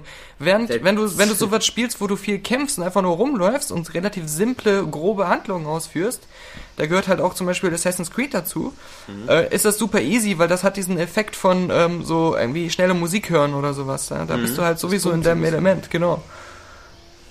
Ja, noch eins irgendwie? Das Ja, äh, das ist aber kein Spiel. Also es ist, wird als Spiel verkauft, aber ich Äh, spiele... The Mountain? Ich, ja, Mountain von Ja, David ja. O'Reilly. Und ähm, das ist halt ähm, krass, weil ich glaube, ich kann das auch niemandem empfehlen, obwohl ich es geil finde. Ne, also ein Dollar ist jetzt auch nicht so ja, ja, die Investition. genau, man kann es ja. man kann's ausprobieren, aber alles, was ich jetzt dazu sagen könnte, was ich mit dem Spiel so erlebt habe und was ich da meine Freude dran habe, das habe ich halt irgendwie alles selbst erfunden. Das hat das Spiel mir eigentlich gar nicht geboten. Das ist halt so ein Spiel, kommt drauf an, was du draus machst. Im Grunde Mhm. ist es auch nur ein 3D, ein bizarrer 3D-Bildschirmschoner. Ja. Du hast einen Berg, der wird irgendwie prozedural ähm, errechnet aus so fünf Bildern, die du am Anfang malst. Das, ähm, ich weiß nicht, ob ihr das hört, aber irgendjemand. Ähm, Ich glaube, das ist Saskas Rasierer. Nein, nein, das ist. ist es bei euch? Oder Nee, ist es also bei ich- mir? Ich höre das Rauschen auf jeden Fall. Bei dir, bei dir war eben so wie so ein Rasierer. Ja, Oder ich ein glaub- Vibrator oder sowas. Ich glaube, da sägt jemand wieder seine Familie tot im Suff. Ach so. ähm, nein, dieses Mountain-Spiel, das gibt dir am Anfang so ein paar Wörter oder eine Fra ein paar Fragen und du sollst ba basierend darauf eine Skizze malen. Mhm. Und da auf diesen Bildern basierend wird halt ein Berg berechnet. Der dreht sich dann halt und macht nichts anderes. Der schwebt im Weltraum, der hat eine Atmosphäre, du kannst rauszoomen, dass du den so ganz klein im Weltraum fliegen siehst. Und dann in unregelmäßigen Abständen hörst du dann immer ein Geräusch und dann steht oben eine Nachricht so. Und das ist dann meistens, äh, ich freue mich über diese dunkle Nacht oder so eine Geschichte, aber zwischendurch auch immer so existenzielle Fragen, so, was ist, wenn das alles hier virtuell ist? Aber es ist mir auch egal. Und solche Geschichten, ja. Und ähm, dann kommen immer mal wieder so Sachen aus dem Weltraum angeflogen. So, manchmal so Meteoriten, manchmal eine Kirschtorte, manchmal eine Gummiente, manchmal ein Pferd Bett. und, und ein Bett und die bleiben dann auf deinem Berg einfach liegen und ähm, wachsen sich dann so fest und irgendwie wird es dann ein riesiges Katamari mit der Zeit. Nun habe ich gehört, nach, nach, nach irgendwie 50 Stunden oder so soll irgendwas ganz krasses passieren, ja? Ich weiß es aber noch nicht. Im Moment ist es echt nur so, das Spiel ist so gedacht, hat der Typ, der das erschaffen hat, David O'Reilly, der hat gesagt, man soll es einfach laufen lassen, sich mit anderen Sachen beschäftigen und halt immer mal wieder gucken, was ist jetzt wieder auf meinem Berg gelandet und man kann mit so einer kleinen lustigen Orgel ein bisschen Musik machen, damit kann man die Zeit ein bisschen beschleunigen, aber das ist auch die einzige Kontrolle, die das Spiel hat. Und ähm, man soll sich einfach nur im Alltag immer mal wieder damit ablenken und so ein bisschen von diesem Ambiente entspannen lassen.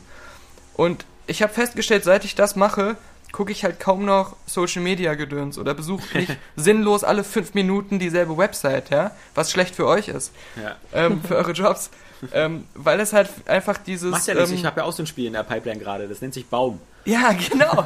Das ist eben der Punkt. Eigentlich kannst du sagen, David O'Reilly ist ein Betrüger. Der hat einfach so ein, ein paar Standard-3D-Objekte zusammengezimmert und lässt die halt in deinen Berg fliegen und fertig, ja? He's a fucking fraud. Aber, ähm, das, was ich daraus mache für mich selbst, ja, wahrscheinlich auch, weil ich vorher 15 Artikel online gelesen habe, die ja, mir schon gesagt du, haben, ich sagen, Kotaku, Rock, Paper, wie, Scissors wie besonders so. das ist. Ja. Ähm, aber aber wenn es funktioniert, dann funktioniert's. Und ähm, dann sind die einen Euro gut angelegt in einen, in einen Haufen Betrügerscheiße, der aber mich glücklich macht. Du spielst auf dem Mac, oder? Nee, auf dem, auf dem iPad. Auf dem iPad, genau. Ja, deswegen, also, das ist halt so, die inaktive Zeit des iPads ist halt jetzt Bergzeit. Ja, Aber ähm, zu Bergfest. David O'Reilly ist noch zu sagen, ich habe eine lange Historie mit ihm. Historie mit ihm. Er ist ja Ähm, nicht der Regisseur von Hör, oder? Sondern nein, nein. er hat ja nur dieses Spiel entworfen, Genau. was da in Hab, Hör habt ihr Hör wird. gesehen? Noch nicht. Nee. Solltet ihr machen, der ist echt geil. Kommt ja erst in, in ein paar Wochen auf, auf Blu-ray. Ah, okay. Das geht ja für die, die das jetzt vielleicht noch nicht ganz sofort wissen, das ist ja Joaquin Phoenix, spielt jemand, der Joaquin. wohl... Joaquin. Joachim, Joachim Phoenix. Joaquin Phoenix. Joachim Phoenix äh, spielt ja jemand, der sozusagen eine Beziehung mit seinem iPhone-artigen Handy eingeht, wo sowas ähnliches wie Siri drauf ist, was dann aber von ähm, Scarlett Johansson. Scarlett Scarlett Johansson. Johansson gesprochen wird. Und dann scheint da noch viel mehr abzugehen in dem Film, was äh, höchstens Daniel spoilern kann. Ja, ja, also auch schon vorher. Es hat schon eine, auch eine kleine Vorgeschichte. Und das Geile ist aber nicht diese, diese Story für mich, sondern diese Zukunftsvision dieser, dieser Welt. Ja. Weil ähm, es ist quasi alles hochtechnisiert und so weiter, aber vom Design her und vom Wohlfühlfaktor ist es eher wieder so ein bisschen rückwärts gegangen in der Geschichte. Also es, ähm, es ist schon wieder eher so Fallout, ähm, ne, ne, also vom, von diesem Design her ein bisschen alles nostalgischer und aber warm, ja. Viele so warme Töne, wieder so viel mit Holz und viele Gegenstände sehen wieder eher ähm, traditionell aus, aber sind halt hochtechnisiert. Und ähm, es ist nicht diese, äh, dieses Blade Runner-Szenario. Und weil das irgendwie in diesem Film alles so funktioniert und so cool rüberkommt, ähm, ist das jetzt sogar ein Szenario, was ich als eine mögliche Alternative sogar als realistisch er- erachten würde. Es wirkt halt alles so, als wenn so jemand wie Apple so ein bisschen das Design vorgegeben hätte für alle anderen und danach hat sich dann so die ganze Welt gerichtet, ja. Es wirkt halt alles so schön aus einem Guss auch. Ja. Ist ein Aber bisschen, halt- finde ich, wie bei Gattaca, oder? Was ja auch so in der Zukunft spielt, aber eigentlich so ein Retro-Design hat. Da sind die Autos zwar elektrisch, sehen aber aus wie aus den 80ern oder 70ern. Aber, aber noch mehr ja. Wohlfühlwärme. Ja? Ah, ja, okay. Als wenn die Leute so gesagt hätten, jetzt wo wir technisch so viel möglich machen können, warum nicht eine Welt erschaffen, in Die der wir uns ist. wohlfühlen? ja, genau. Und das, das ist cool an dem Film. Und da, da gibt's halt ein Videospiel, das ist auch so ein Virtual Reality, ähm, wo er einfach da sitzt und auch mit Gestik und äh, Holographie und das ist alles in seinem Raum so rein projiziert. ähm, mit so einem Männchen agiert und das Männchen ist halt immer so fuck you und geht halt richtig ähm, richtig brutal ab und ähm, das Spiel hat halt David O'Reilly ähm, designt Mhm. in, in, in diesem Film. Aber meine Geschichte mit ihm geht noch viel länger zurück. Das ist nämlich sehr. Ich habe nämlich mit ihm auch mal ein Bier getrunken. Also der hat, hat er jetzt The Mountain in dem Film designt oder dieses Nein, nein. Visual? Dieses The Mountain ist, ist sein Spiel, was er jetzt herausgebracht hat. Das Ja, hat nichts ja, mit dem Film okay. zu tun. Und nee, das hätte Spiel, sein was können, dass er dieses Spiel schon in diesem Film sogar irgendwie gestaltet hätte. Das wäre ja auch irgendwie cool gewesen. Wäre cool gewesen. Aber äh, das, ähm, der Typ, der hat ähm, 2008 war der auf der Berlinale mit dem Animationsfilm Mhm.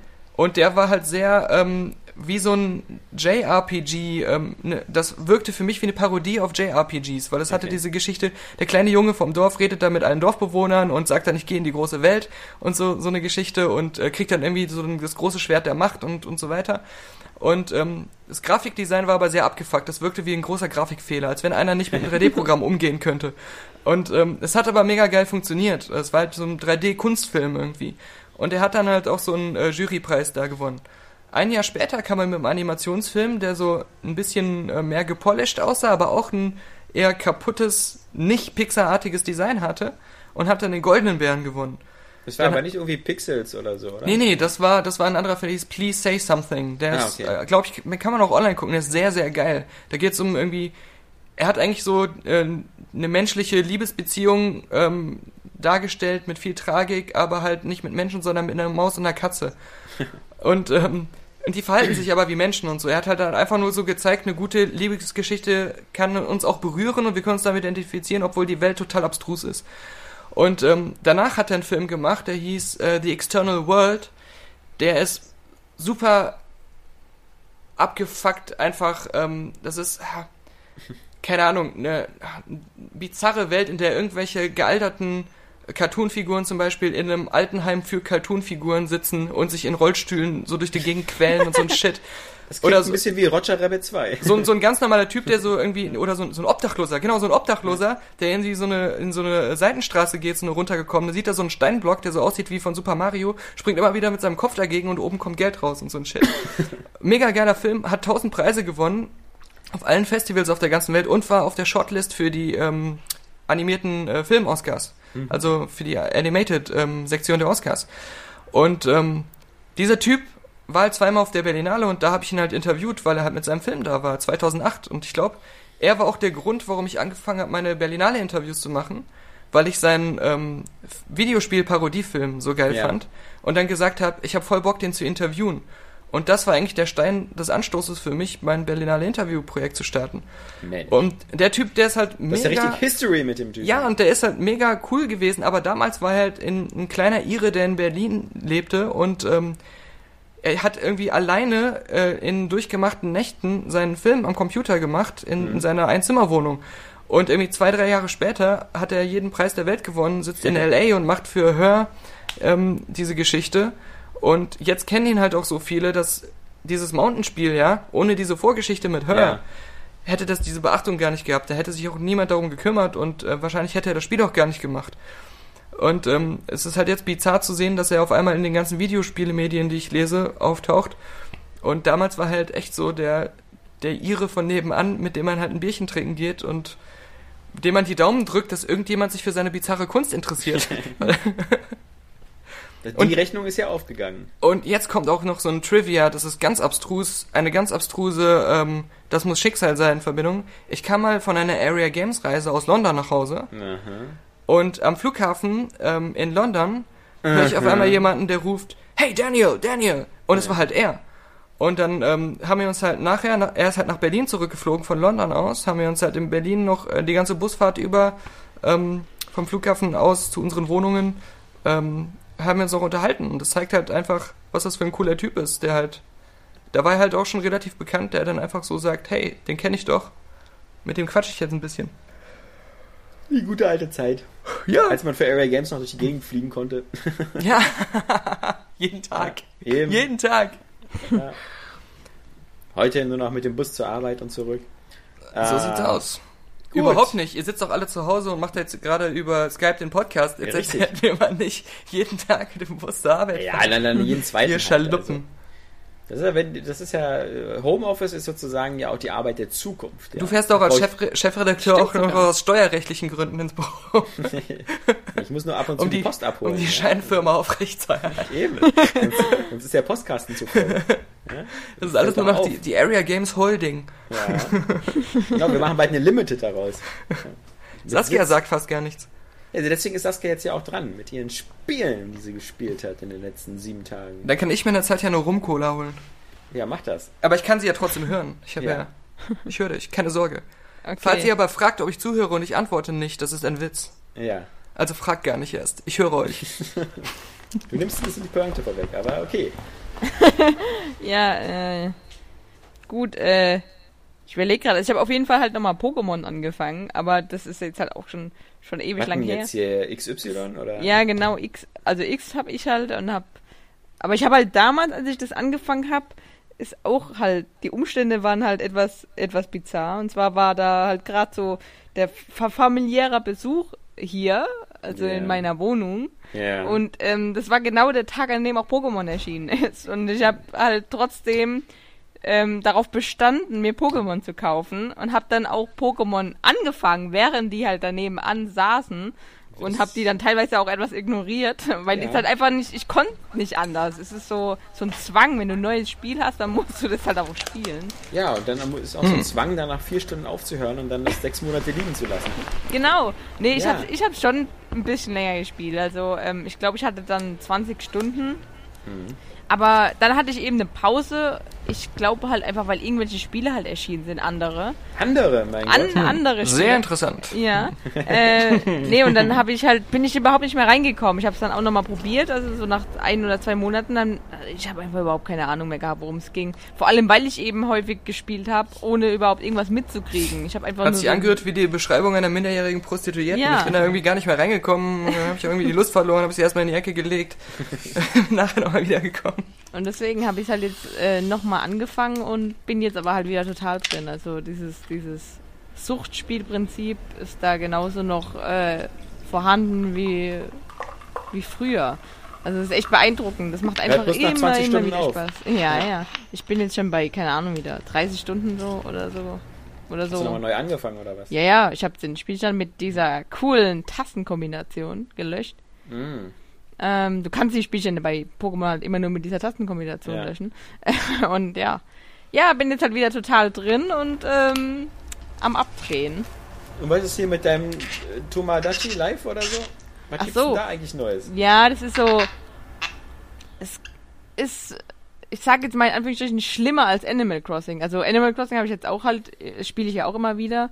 Ähm, es macht einfach Spaß. Bei Animal Crossing gehst du in deine Welt rein, hörst diese, diese süße, kleine, knuddelige Musik, entspannende Musik.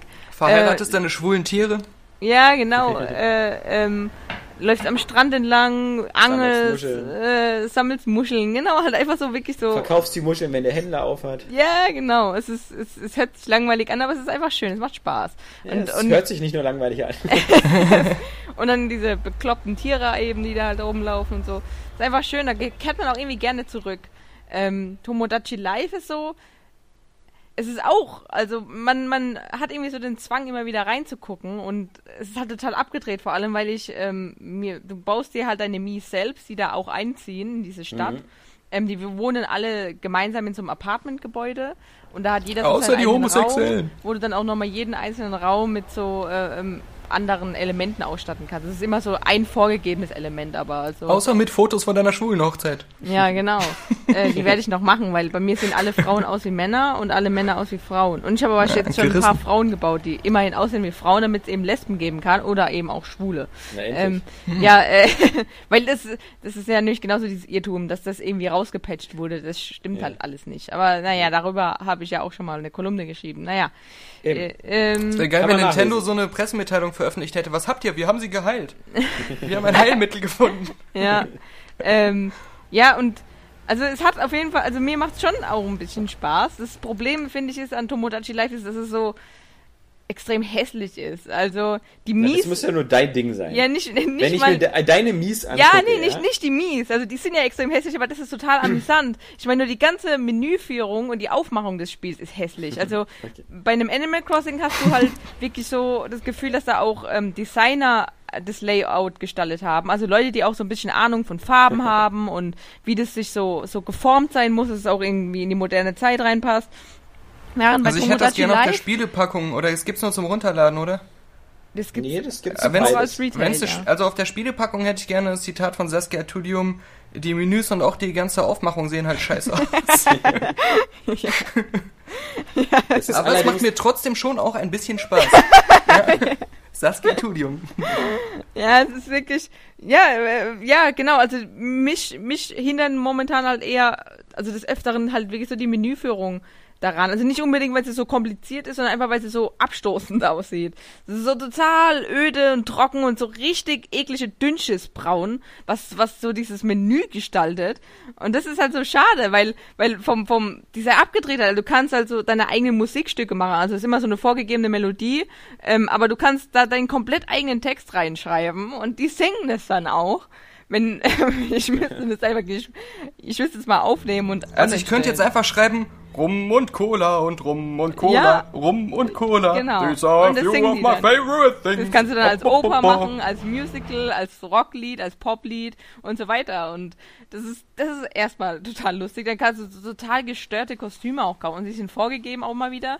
Ähm, auch generell die Klamotten, aber du kannst auch T-Shirts und Hosen kaufen und ähm, aber die Kostüme sind halt das abgedreht. Da kannst du deine Figuren halt als Katzen oder so verkleiden. Und das sieht total bescheuert halt einfach aus, dieses ganze Spiel. Ähm, ja, wie gesagt, aber das einzige, du, und halt ein Problem ist, du kannst halt auch wieder sehr wenig machen, am, vor allem am Anfang, weil du musst erst bestimmte ähm, Milestones sozusagen erreichen, um dann irgendwie neue Gebäude freizuschalten oder äh, neue Fähigkeiten und neue Möglichkeiten mit deinen Mies überhaupt zu interagieren. Und das könnte vielleicht auch dann so manch einen abschrecken, aber ja, Gibst du den allen dann deinen eigenen Namen? Ist deine Stadt jetzt auch so bevölkert von Hitler, Goebbels und, und sonst Ja. was? Oder heißen die wieder Schweinefick 1 und Muschi Fresse 2? ja, so eher, ja. Scheißlappen 19? Äh, ja, ja, ähm, genau, so, so eher so. Ich weiß ja, Ja. nicht, äh, ich kann mal meine ganzen Namen irgendwann vorlesen. Ja, bloß nicht. Das ist ja. Ich habe auch schon ein paar Vide äh, Fotos davon geschossen und ähm, Da, dafür reicht unser Explicit-Abzeichen nicht hier. ja,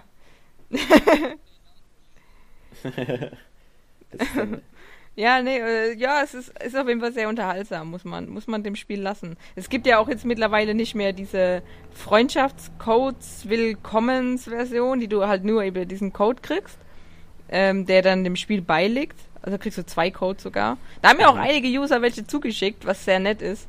Ähm, aber überflüssig. ja, ja, weil es halt jetzt mittlerweile vor allem halt eben eine kostenlose, also was heißt kostenlos, eine allgemeine, allgemein zugängliche Demo halt gibt im E-Shop. Mhm. Und also, ja, ich kann es auf jeden Fall mal empfehlen, weil es ist total, ist halt extrem gestört und wirklich sehr schwer zu erklären. Aber so eine klitzekleine Empfehlung kann ich schon aussprechen. Für Leute, die Ja. halt so dieses, dieses Sim, Sim-Gameplay halt auch Du darfst natürlich nicht mögen. vergessen, für die Leute da draußen bedeutet das, ihr sollt dafür 50 Euro ausgeben. ähm, was, Jetzt- was die sie unterscheidet Die Menüs sind abartig. Saskia Tudium. Deswegen, Denn das Spiel ist mittlerweile relativ äh, schwer zu kriegen und deswegen sind das ziemlich hohe Preise, Was, die da bei? Amazon und Co. zu erwarten sind. Deswegen, ähm, oh, wie okay. gesagt, die Frage ist, wäre es dir 50 Euro wert gewesen für so ein Spiel, was so klingt wie so ein Experiment? Ja, das Ding ist, also ich hätte auch wahrscheinlich gewartet, wobei ich dir bei Nintendo generell diese, ja ewig warten. diese, diese Ansicht da, dieses Warten, bis ein Spiel billiger wird, die unterstütze ich ja überhaupt nicht gerne. Aber ja bei ähm, bei, Nintendo dem Spiel hätte ich es doch getan, weil ich habe ist ja jetzt so, Quatsch. Ja, Äh, ich bei hab, Nintendo kannst du warten, bis, zur, bis, gut, bis das die stimmt. Hölle das zufriert. stimmt natürlich auch wieder. Es, die werden nie billiger bei Nintendo. Ja, Nintendo eigene Spiele halt vor allem. Ja. Ich habe jetzt nämlich gesehen, äh, äh, Themawechsel. dieses, es, jeder empfiehlt dieses Ghost Recon äh, Shadow Wa- Warriors, glaube ich, heißt es auf dem 3DS.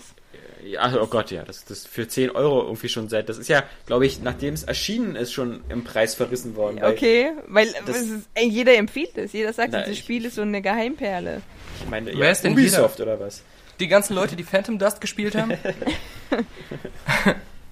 Nee, ähm, also das ist ja, äh, das, das, das war ja eins von diesen Spielen, als der 3DS rausgekommen ist, äh, vergingen zwei Monate und dann gab es die erste Preissenkungswelle, der wohlgemerkt nicht Nintendo-Titel. Mhm. Ähm, also ich glaube, das einzige Nintendo-Spiel, was irgendwie mal gesenkt worden ist, war dieses ähm, Steel Diver oder so, weil das scheiß U-Boot-Spiel wirklich niemand haben wollte. Aber ähm, diese, diese Spiele, dieses Ghost Recon, was halt von vielen so, naja, das ist halt so ein, so ein, so ein XCOM für Arme so ein bisschen. Äh, vielleicht auch gar nicht so schlecht, aber halt eben irgendwo auch wieder so, naja, so, ach, so, so generisch und, und äh, ja. Hast also, du schon äh, gespielt? Ja, ja, ich hatte es ja damals, als es rausgekommen ist. Okay. Ja. Ähm, das ist halt äh, so eine Mischung aus äh, Oh. Advance Wars Das- und, und XCOM. Das, das war gerade der klassische Area Games Diskussionskonter. Hast du es überhaupt gespielt? Damit kann man normalerweise jede Argumentation von Area Games au aushebeln, oder? Nö, in der Regel eigentlich nicht, denn äh, zumindest hast du es angespielt, Moment, kann man immer genau, hast du es hast du's länger als eine Stunde gespielt? Genau, ja, das ist die Frage muss schon präzise sein. So, hast du es durchgespielt oder so? Da, da trennt sich dann die Spreu vom Weizen. Aber äh, man muss ja auch jetzt, äh, weißt du, wenn ich in, in wenn ich in, in eine Pizza beiße und der erste Geschmack ist scheiße, muss ich nicht sagen, hast du sie denn auch aufgegessen? Kannst du überhaupt sagen, ob die Aber es eklig gibt ja auch schmeckt? Spiele und Pizzen, die erst nach vier Bissen gut schmecken. Weißt Ja. du, der menschliche Körper ist ja auch Nee, so ein nee, nee, Gewöhnungs, nee. ein Gewöhnungs, äh, ähm, Es ist- Willst du so lange durch Scheiße robben? Das heißt, Das desto Frage. länger du diese eklige Pizza isst, Ja, desto ja. besser die, die schmeckt Pizza habe ich noch nicht erlebt, die man sich so schön isst. Also äh, meistens äh, ist der, der erste Geschmack oder so dann schon äh, ein ganz guter Indikator für was einen dann die nächsten Stunden erwartet. Aber wie gesagt, das ist halt dieses. Wie lange isst du würd da Pizza? Stundenlang? Ich würde lieber warten auf das, auf das neue Spiel der Advance Wars Macher da, die. Das nicht Ähm, kommt. Naja, es kommt schon Also irgendwann dieses, bald. dieses, meinst du diese, ist Project Omega oder wie heißt das, das? äh, oder? Steam. Project Steam, ne? Steam, genau. Ja. Ja, aber ja, auf jeden Fall, ja. Aber ich für 5,90 Euro habe hab ich jetzt gesehen, irgendwo gebraucht, aber halt natürlich. Ähm, Finde ich, da könnte Ja, man da, doch da mal. kann man nicht viel falsch machen, ja. Das Nee, ist 5,90 Euro. Vor allem, Einmal weil- Arsch gegeben, Weil ich auch wieder raus. irgendwie meine, also wie gesagt, okay, du findest es jetzt halt nicht so den Burner, also nicht schlecht, aber auch nicht den Burner, aber ähm, es gilt halt, wie gesagt, so als so ein kleiner Geheimtipp und ich bin der Meinung, dass es so ein Gameplay einfach perfekt auch auf ein 3DS passt. Ja, du, also ich bin auf alle Fälle der Meinung, dass äh, bei 5,90 Preis-Leistung stimmt. Also Okay. das, äh, das ist Ja gut, dann kann ich ja nichts falsch machen, dann Nee, werde ich mir also- das wahrscheinlich so besorgen. Ey, das, der blöde Berg-Bildschirmschoner Das ist ein kostet 1 Euro, Euro. ja. Wir wollen das mal nicht vergessen hier. Ja, den gibt's aber auch nur für, für iPad oder gibt's den auch für den PC? nee, PC, PC und Mac. Ah, okay. Mhm. Im Humble Store. Ja. Ich muss mich kurz entschuldigen, vorhin waren wieder Hintergrundgeräusche, weil der Mann, der seine Familie mit einer Bohrmaschine umgebracht hat, der ist gerade mal für 10 Minuten zur Kettensäge übergegangen. Scheint, scheinen die Knochen doch härter zu sein als erwartet. Merkwürdiges Brummen. Gleich klingelt er wieder und fragt mich nach Bleiche. Ja. Zum Glück habe ich immer zwei Liter. Um selber deine, deine vom Boden gekratzten Leichen. natürlich, natürlich. Ich habe auch immer diese schwa vorteilhaften schwarzen äh, Müllsäcke. Kann ja die Ja. nicht die Leiche im Stück auf äh, hier äh, in den Säurebottich schmeißen, muss die ja vorher zerhäckselt werden. Nein, das Geile ist, wenn wir unsere Leichen äh, vermischen, dann stellen wir die Ermittler vor ein großes Rätsel. Müsste man so machen wie bei Fargo, einfach so in so einem Häcksler Mensch, reinpressen. halb Tier. Ja, aber da hinterlässt du schon sehr viel DNA-Spuren. Also. Ja, aber wenn du beide Wie gesagt, mischst, einfach alles mit Ja. Sperma überdecken, dann sieht man die DNA-Spuren gar nicht mehr. also selbst wenn du die beiden mischt, hast du, glaube ich, noch keine gemischten DNA-Spuren. Soweit reicht mein Also wenn- amateurhaftes Verständnis. wenn das ist so wie so eine Suppe, dann machst Ja. du noch ein Ei oder sowas rein, damit es homogenisiert und dann hast du so eine gemischte DNA. Ist so ganz logisch. Aha. Hm. Das ist für mich äh, eindeutig Täterwissen, was Saskia da gerade preisgibt. Ja, Also, das ist ja auch meine Theorie, dass die Leute, die diesen Large Hadron Collider gebaut haben, Ja. in Wirklichkeit alles passionierte Mörder sind. Sie versuchen, ein schwarzes Loch zu erschaffen, Um die wo sie dann ihre. Überreste verschwinden lassen. Das ist der einzige Grund, dieses Ding zu bauen. was ein bisschen klingt wie die Geschichte von Looper. ja, natürlich. Ja, Das äh, ist doch auch bizarr, oder? Das ist vielleicht jetzt ein kleines Randthema, aber wer jetzt alle Star Wars Filme machen ja, darf, genau. Da hast Ja. du einmal so einen, so einen, so einen äh, halbwegs lustigen Zeitreisefilm mit Bruce Willis und Ja. völlig unpassenden Joseph Gordon-Lewitt gemacht und äh, Ja. darfst plötzlich Star Wars Episode 8 machen. Und äh, ja, aber ich meine, ähm, gut, Gareth Edwards hat ja jetzt auch Godzilla gemacht, aber ähm, trotzdem ist sein, also das war ja schon bizarr, sein Track Record ist ja er hat diesen Monsters-Film gemacht Ja. auf seinem MacBook, wo er die Spezialeffekte irgendwie selbst gemacht hat. Dann, äh, hier hast du ein paar hundert Millionen, mach mal Godzilla. Du scheinst dich mit Monstern auszukennen. Und, ähm, und dann, äh, mach mal Star Wars. Du kennst, du scheinst dich mit Godzilla auszukennen, mach mal Star Wars. Der macht bestimmt einen Sarlacc Standalone-Movie. Ja. Oder einen Rancor-Movie. Ne, es ist ja, da gibt ja einen Boba Fett Standalone-Movie und einen Han Solo Standalone-Movie. Also irgendwas wird er da schon machen. Ja, ja. Aber das ging ja bei anderen Franchises auch manchmal gut. Also so bei Harry Ach, Potter das wird- oder so. ja. Ha so Harry fast- Potter. Nee, bei Harry Potter. Also Star Wars ist ja längst nicht mehr so heilig, dass, dass es, also, dass Heinrich es, also Potter. seit Epi Episode 1 bis 3 ähm, Dass man, sagt man ja jetzt nicht mehr, der neue Star Wars Film muss der beste Film aller Zeiten Ja. werden, sondern man ist irgendwie so mit einem zufrieden, was, was ein gewisses Grundlevel erreicht. Und äh, ich glaube, das wird dann ähnlich wie bei den Marvel-Filmen sein. Die werden alle so ein unterhaltsames, gutes Niveau haben und ähm, man wird die so gerne gucken, aber ich glaube, das wird nicht mehr so sein wie früher, dass man jetzt so generationenlang die neuen Star Wars-Filme so abfeiern wird, wie die alten abgefeiert wurden. Ja, also die Frage ist halt, das, das, das Franchise wird halt immer da bleiben. Ja. Ich glaube nicht, dass sie es kaputt machen können. Ähm, Im Gegenteil, also wie gesagt, ich kann dir nur von, von, von meiner Erziehungserfahrung äh, Erfahrung erzählen, dass halt sowas wie Clone Wars einen extremen Beitrag dazu leistet, dass Star Wars bei der jetzigen jungen Generation immer noch angesagt ist. Und Klar, auf jeden Fall. dadurch dann halt auch die alten Filme oder so. Natürlich haben die nicht mehr diese religiöse Verehrung der, der Episoden 4, 5, 6. Ähm, Mhm. Das ist, obwohl, wie gesagt, das auch Maxi immer noch, glaube ich, immer besser findet als Episode 1, 2, 3, was schon mal Klar. sehr, sehr erfreulich ist. Aber dieses Clone Wars hat halt super dazu beigetragen. Ich bin dann gespannt auf diese neue Serie, die jetzt dann im Herbst startet, dieses Rebels. Mhm. Weil ähm, das ist ja so ein bisschen so von der von der Optik so wie Clone Wars, also so völlig CGI, aber erzählt halt die viel, viel bessere Zeit, nämlich die zwischen Episode 3 und 4. Wo wir dann langsam so wieder mit den ganzen, das ganze Art-Design viel mehr in Richtung Episode 4 geht, so mit abgenutzten Raumschiffen und, und X-Wings und sowas. Ich bin ja mal gespannt, ob sie dann auch ähm, die Geschehnisse aus dem ersten Force Unleashed, ähm, ob die da eine Rolle spielen, weil eigentlich hieß es ja. ist ja alles nicht Kanon. Nein, nein, Moment, das eine Ende, es gab ja immer mehrere Enden, mehrere Versionen. Ja. Und bei dem einen Ende war es ja so, dass der ähm, Haupt, die Hauptfigur sich geopfert hat, die man gespielt hat. Äh, und Du ähm, hast deinen 15 Sekunden Spoiler-Alarm vergessen für The Force Unleashed. der hatte so ein, ähm, äh, der hatte so ein Symbol irgendwie und dann haben die, ähm, die ihn retten wollten oder die er gerettet hat, die haben das dann gesehen. Es ging ja darum, die Rebellion schon im Keim irgendwie zu vernichten Ja. in ihren Anfängen. Und er hat das halt verhindert.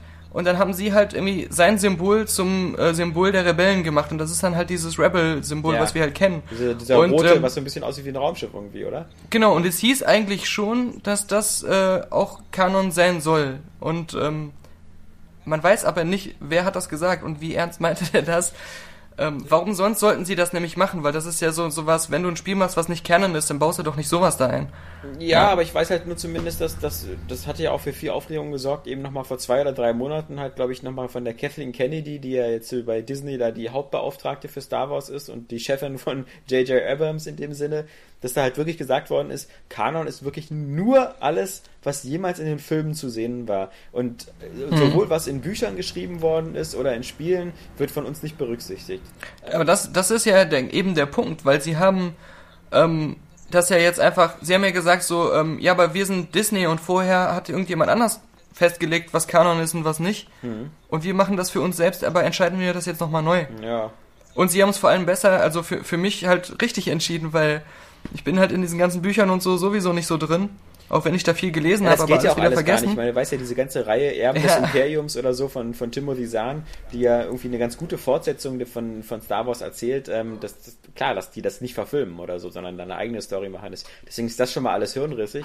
Aber ich glaube eben, was, was sie auch explizit zum Beispiel gesagt haben, ist, dass dieses ganze Knights of the Old Republic, diese ganze BioWare-Geschichte, dass das nicht offiziell Kanon ist, dass das alles... Was schade ist. Ja, geht so. Also, das finde ich jetzt auch nicht so schlimm, weil, äh, weil, weil das, dieses Star Wars-Problem ist, ist so, das war jetzt vor tausend Jahre vor der Republik und es sieht alles genauso aus. Also, das, das finde ich hat immer so ein Glaubwürdigkeitsproblem, dass, dass bei Star Wars die Zeiteinheiten so überhaupt gar nicht hinkommen irgendwie. Also, das ist eigentlich ein Universum, in dem sich nichts entwickelt. Weißt du, die Raumschiffe Ja. sehen genauso Ah. aus, die Droiden sehen genauso aus. Das ist irgendwie so, klar kann man jetzt sagen, ist so auch.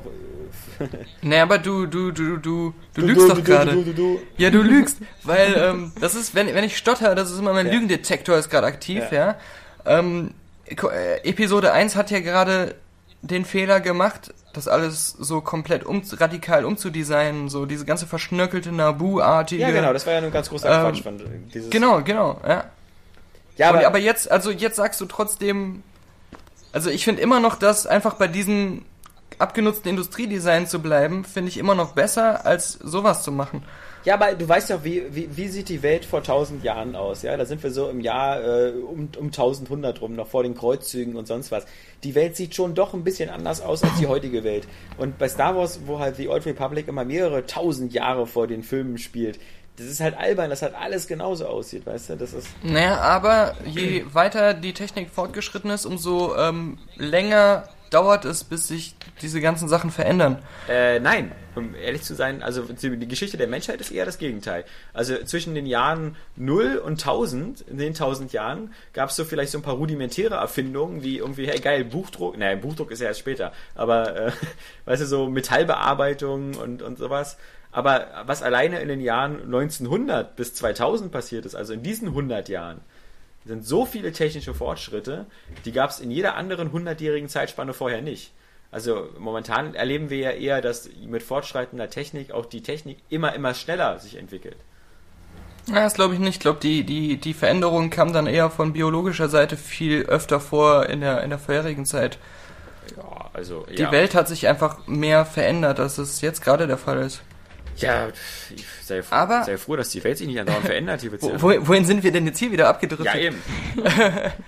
Ähm, nein, was ich aber finde, ist, ähm, dass das erste Knights of the Old Republic hatte eine Story, die hätte ich mir halt als Star Wars Film gerne gewünscht. Da bin ich ja völlig Und bei die dir. hätte ich ich, das ist ja auch viel geiler gefunden als halt die neuen Filme. Also auch, vor allem auch, weil das halt die andere Figuren sind, die gar nichts zu tun haben mit dieser Skywalker-Familie. Genau. Ähm, das finde ich halt viel besser dann als irgendwie so dieses, was sie da mit Episode 1 bis 3 gemacht haben. Nee, das, da bin ich ja ganz deiner Meinung. Ich fand halt immer bloß dieses doof, dass da immer gesagt wird, diese, diese riesen 1000 Jahreszeitsprünge, ja. Für mich hätte The Old Republic auch äh, funktioniert, wenn sie gesagt hätten, das spielt Das so stimmt. 100 Jahre vorm Imperium oder so. Ja, ja, Aber das wäre ja. ein bisschen glaubwürdiger gewesen. Aber wir waren ja eigentlich noch bei Saskia und ähm, bei ihren, bei ihrer, ihrer Zockereien so. Nur Handheld oder auch ein bisschen was Ja, für ich Xbox One oder überleg. Ach, genau, ich habe Guacamole gespielt. Ja, war ja wieder Was kostenlos. war ja jetzt, genau, war kostenlos. Ich habe damit sowieso geliebäugelt, weil ihr das ja auch irgendwann mal im Podcast hochgelobt tat. Ja, War das Spiel nicht auch rassistisch? Hat sich nicht irgendjemand beschwert, das wäre so rassistisch? ja, zumindest was Das würde alle Mexikaner, über ja. einen Sch- Kamm scheren oder so. Irgendeinen gibt's immer, der sich über irgendwas aufregt. Also. Ja, sowieso. Nee, ich finde es, ja, ist ein richtig geiles Spiel, also. Naja, ähm, wie gesagt, äh, das, Das ist jetzt der erste Satz, Genau. aber gleich kommen wieder unerträgliche Menüs. äh, grässliche Figur. Äh, Genau, das ist es nämlich. Ich finde es total geil, dass man mal so ein Mexikaner-Setting gewählt hat, was halt auch ein bisschen klisch- klischeebeladen ist, aber ich mag dieses mexikanische Flair einfach, dieses Gitarrengedudel und Ja. die haben das ja auch für ihre, für ihre Songs so gemischt mit ähm, flottem äh, Elektro-Sound und das klingt halt ziemlich geil, so was, was so in den Levels dann ab, abgespielt wird. Und vom Kampfsystem und so, also du, du, ist ja nur so ein Sidescroller mit so Metroidvania-Elementen und du kämpfst dich halt dann eigentlich so durch. Du kriegst dann immer so Abschnitte, wo du kämpfen musst. Und es macht ziemlich viel Spaß, ja. Und es sieht auch eigentlich cool aus, auch wenn es sehr einfach gehalten ist. Ja. und Wobei das auch so ein Spiel ist, was ja ein bisschen, äh, so kommt es mir zumindest vor, so Tausende von Menschen angespielt haben und ganz nett fanden und äh, von den Tausenden nur ganz, ganz wenige das durchgespielt haben. Was, wirklich? Ähm, Ich weil das, durch.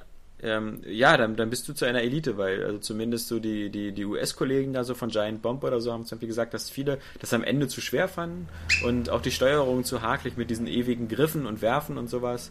Ähm, aber gut. Äh, ich meine, okay, man darf nicht vergessen, grundsätzlich die Aussage, ganz, ganz wenig Leute spielen irgendein Spiel durch, trifft fast jedes Spiel. Ja, das stimmt auch wieder. Das, das, das sehe ich ja ähm, bei, bei, jetzt, ich gucke ja zum Beispiel jetzt ich spiele ja gerade dieses Valiant Hearts oder so und wenn du dir dann anguckst, die, äh, die Trophäen, die man dafür bekommt, steht ja immer dahinter so Prozentsatz, wie viele Leute die noch bekommen haben und so. Und alleine schon die Pro Trophäe dafür so den, das zweite Akt abgeschlossen zu haben, was so vielleicht die Hälfte des Spiels ist, ist schon so im Bereich selten. Also so unter 20 Prozent oder so. ähm, Ist niedriger als die Orgasmusrate von Frauen beim Sex. ja, Aber was ich gut bei dir finde, vielleicht, weil bei mir ist die 100 Prozent. bei mir sterben die ja während des Prozesses deswegen. und dann auch Diese unbefriedigt. verdammten Messer. Ja.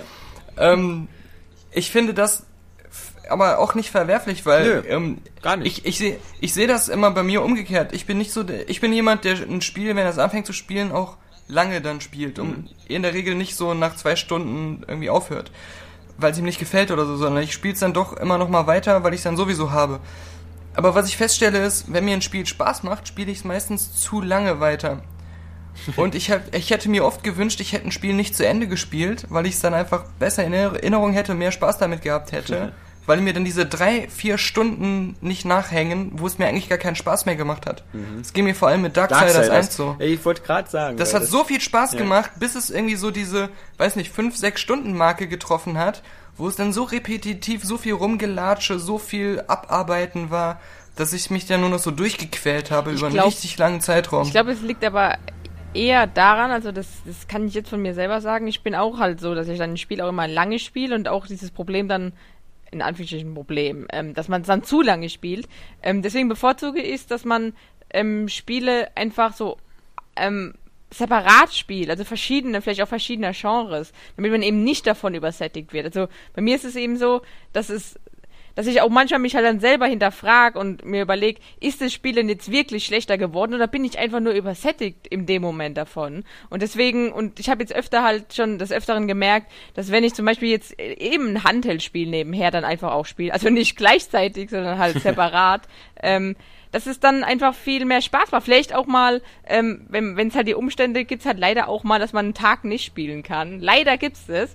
Ähm, Und dann bin ich eigentlich aber irgendwie ist es, da kann man darüber auch froh sein, weil dann freut mich, freue ich mich wieder umso mehr. Zum Beispiel, ich habe jetzt auch Pokémon, suchte ich halt jetzt derzeit total durch, ähm, war aber auch echt dankbar, dass ich jetzt zum Beispiel Guacamole weiterspielen konnte. Ich habe jetzt auch noch natürlich ein paar andere Spiele, die ich noch spielen kann. Ja, Titanfall zum Beispiel. Ja, und oder Battlefield. Also ich bin momentan bin, wieder ein bisschen auf dem Battlefield-Trip. Ähm, Gibt's ja, und nicht. ich bin da einfach, das, man muss dann auch mal wirklich so sagen können, so die Disziplin haben zu sagen, okay, ich höre jetzt auf, Pokémon zu spielen oder irgendein anderes Spiel, was mich jetzt total fesselt, ähm, um mir auch wieder den Reiz selber daran zu schaffen. Und das funktioniert eigentlich jetzt so momentan bei mir, also schon seit längerem ziemlich gut. Und dann kann ich auch, habe ich so das Gefühl, das auch besser in Erinnerung behalten zu können und auch besser beurteilen zu können. Weil zum Beispiel bei Pokémon muss ich sagen, da ist es generell nicht so das Problem, weil das Spielprinzip ist sowieso von Anfang bis Ende eigentlich dasselbe. Aber es macht trotzdem bis zum Ende Spaß. Also ich habe Ja, es wird, ich finde, bei Pokémon ändert sich das Spielprinzip in dem Moment, wo du mehr als ein Pokémon in den Kampf führst. Ich finde, das ist so am Anfang, also die ersten zehn Stunden oder acht Stunden, wo man so nur ein Pokémon hat und immer eins gegen eins kämpft oder eins gegen zwei, ist das so noch irgendwie relativ überschaubar. Aber wenn dann später so diese ganzen Dual-Matches und zwei gegen zwei und vier gegen so, weißt du, so dieses, dann finde ich, das wirkt plötzlich dann auch ein bisschen kompliziert. Ähm, also für mich zumindest, weil ich hätte es gern, dass ich so diese ein, zwei Wunsch-Pokémon, äh, dann vor allem dieses Papierstein-Schere-System von Pokémon wird ja dann auch ziemlich ausufernd, ja. Da gibt's eben nicht nur Papierstein-Schere, sondern äh, auch noch irgendwie Hefter, Ordner und äh, Feuerzeug und, und, und Tisch und so. Also ähm, äh, das hat zumindest bei mir dazu geführt, dass ich dann bei Pokémon also es gibt ja so Spiele, die haben so eine so eine so eine Einfachheit, wo du immer wieder auch nach zwei drei Monaten Pause wieder einfach den Controller nehmen kannst und weiterspielen kannst. Mountain zum ist- Beispiel, nur ohne Controller. Ja, Mario, äh, Mountain, ja klar. Ähm, Ja, Mario Kart. Also Mario, genau, Mario Kart ist natürlich das perfekte Beispiel. Da kannst du nach, nach 15 Jahren Koma. irgendein Mario Ja. Kart nehmen, egal welches, ja. Und du fährst es genauso wie damals irgendwie weiter. Selbst bei Tetris brauchst du keine Anleitung für, um, um viel zu wählen. Ah, hier, Steine drehen und sortieren. Aber so, so Pokémon ist auch so ein Spiel, wo man dann so, wenn man dann eine zu lange Pause macht und dann, weil es dann auch schon doch zu komplex ist und irgendwas fehlt. Ja, aber anscheinend ähm, Ja. aus der AAA-Geschichte irgendwie nichts Besonderes. Ja, ich, ja auch. ich überlege gerade meinen. Ihr habt alle keinen Sniper gespielt? Ich, Nö, nee. Ich habe hab halt Sniper V2 kurz angespielt, weil es das ja kostenlos über Steam gab, aber ja. ähm, ich fand äh, bei dem, ich finde, es ist halt auf eine bizarre Art super befriedigend, diese Headshots und diese Röntgenaufnahmen zu mhm. erleben. Das ist irgendwie, da, da grusel ich mich aber ein bisschen von mir selbst, warum mir das eigentlich gefällt. Aber es ist halt irgendwie. The Romeo Must Die. Äh, ja, ja, oder, oder Mortal Kombat hatte das ja dann auch schon relativ früh. Aber es ist halt irre befriedigend, es macht irre Spaß. Also einfach so zu sehen, diesen Impact und dieses, dann diese, diese Kugel in Zeitlupe zu sehen, wie sie durch die Luft fliegt, also dieses Batsch und dann die Knochen zu sehen, das ist irgendwie befriedigend, aber ähm, nicht, nicht genug, äh, dass, dass ich jetzt, ich habe auch gar keinen Bock auf ein Wüstensetting und ähm, das, das scheint mir da ein bisschen zu öde zu sein, deswegen. Ich habe ja das erste Sniper damals getestet. Ja. Und ähm, ich fand das ja nicht komplett schlecht. Nee.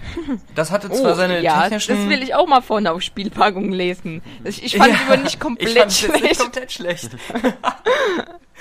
Hab die, schon die, schlimmer gekotzt. Nein, das, das oh, hatte schon genau auch, wie der ähm, das hat ja noch nicht so eine, das hat ja noch die Chrome Engine, glaube ich, ja. von Crow Team.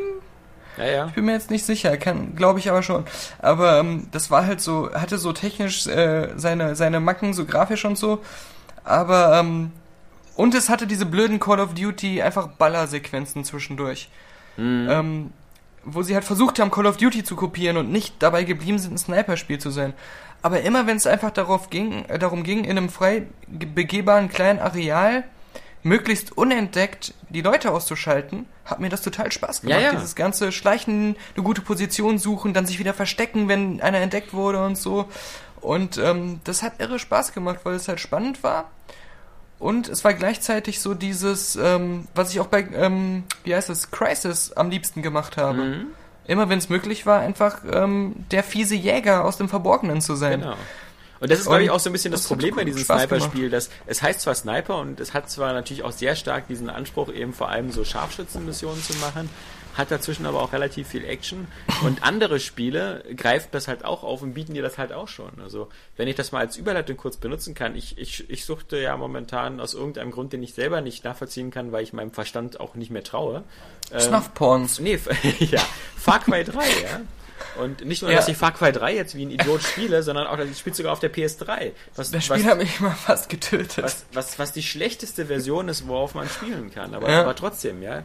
Ähm, es macht mir gerade irre viel Spaß, bin da jetzt zehn Stunden drin, bin auch wieder wie bei Assassin's Creed 4 Black Flag dabei, irgendwie jede Beutekiste zu öffnen, zu finden, das alles abzugrasen. Das finde ich super entspannt. Mir macht das auch bei Far Cry 3 einfach irre viel Spaß, einfach über die Karte zu laufen, weil es zwischendurch so viele komische, bizarre Momente gibt, wo irgendwelche Löwen anfangen, Wachen zu überrennen oder, oder sowas, ähm, oder wo es so zwischen den Tieren so eine komische Eigendynamik gibt, dass mir das irgendwie nie langweilig ist. Ja, das stimmt. Ähm, aber auch da habe ich zum Beispiel sehr schnell halt in ein Scharfschützengewehr mit Schalldämpfer investiert und du musst ja da auch immer diese Außenposten einnehmen und da, da spiele ich dann halt fast auch wie Sniper, ja. Setze mich mhm. irgendwo im Busch weit weg, gucke, welche Wachen sich selber nicht so genau im Sichtfeld haben und knips dann erstmal die aus, die so ein bisschen so in offener Stellung sind. Meistens ist mir dann auch egal, ob der Alarm angeht oder so. Mhm. Ähm, weil es einfach super befriedigend das so aus so der Spaß, Ferne ja. irgendwie. Das macht, das ähm, macht wirklich damals, viel Spaß. Ich habe ja. übrigens auch Far Cry 3 ähm, bin ich auch viel halt durch die Welt gelaufen, aber auch viel mit dem Auto gefahren, ja. weil ich das einfach,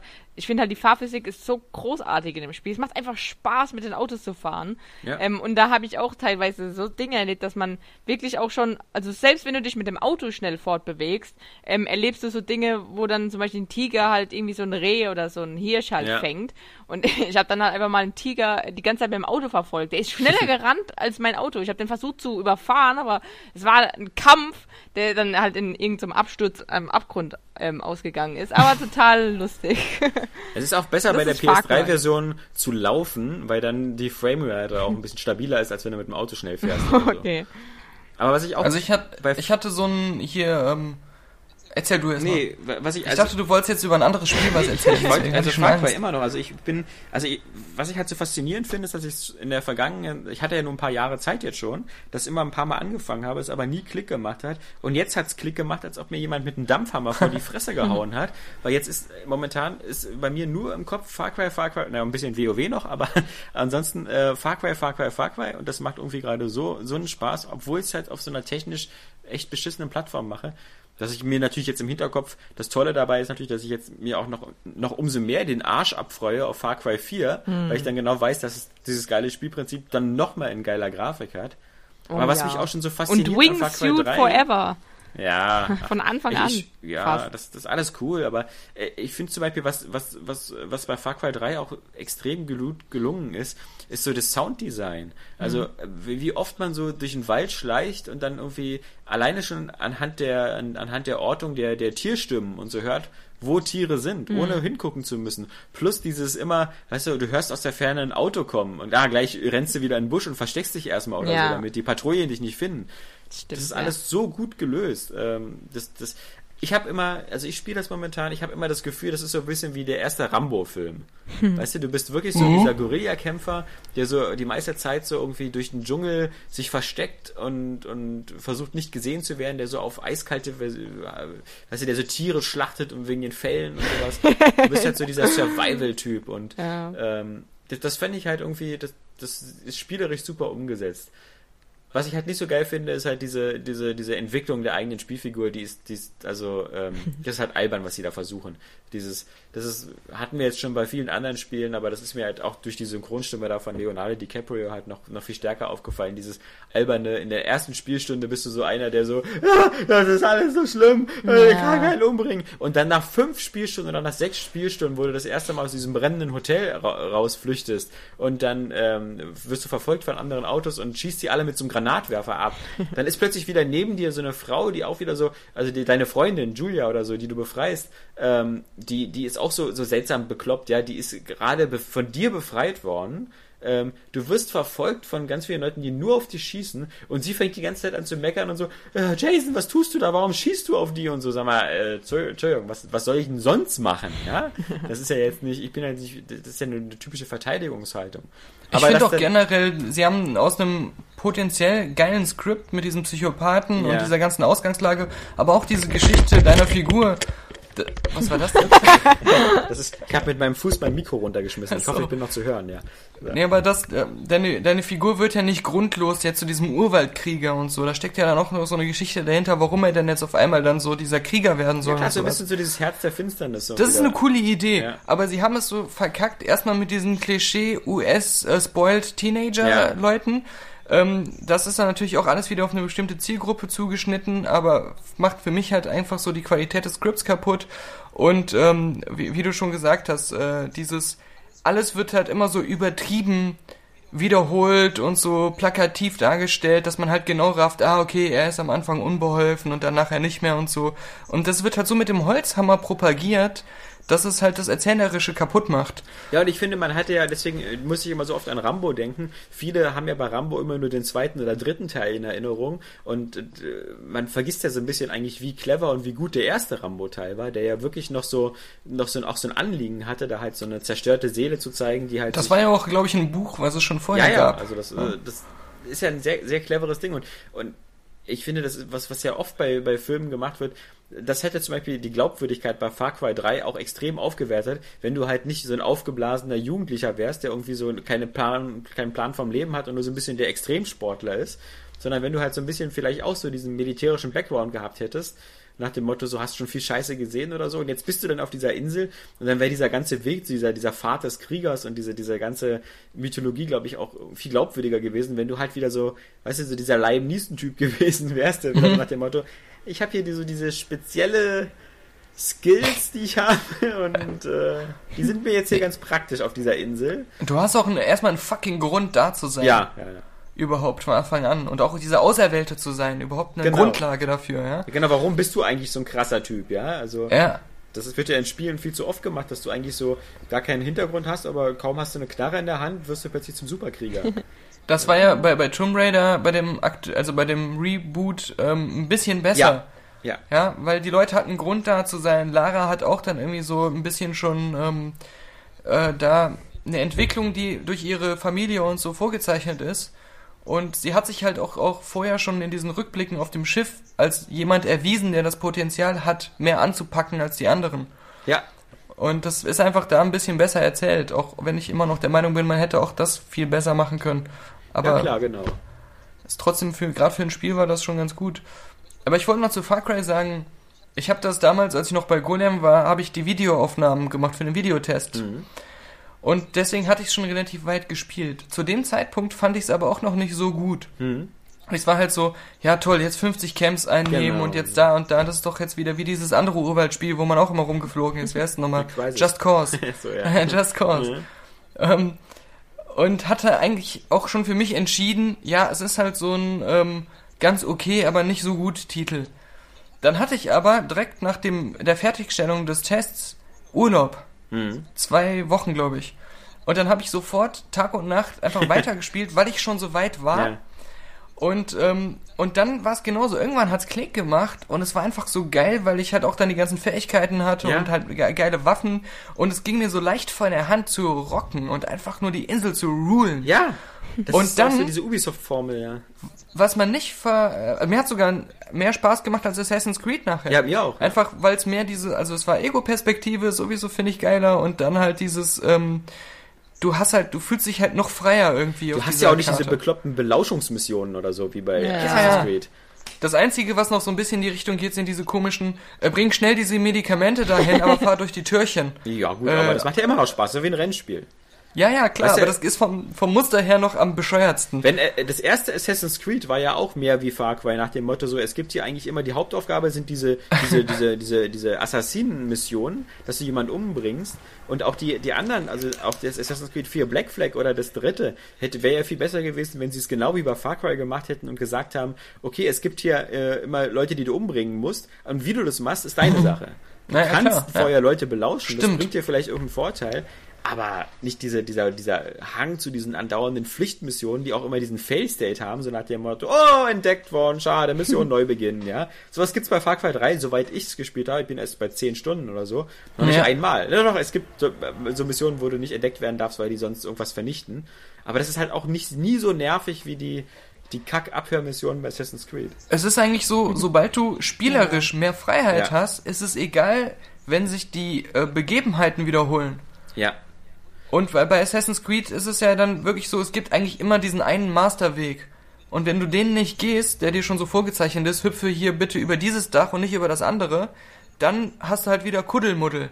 Und einfach nur kämpfen und du bist entdeckt worden.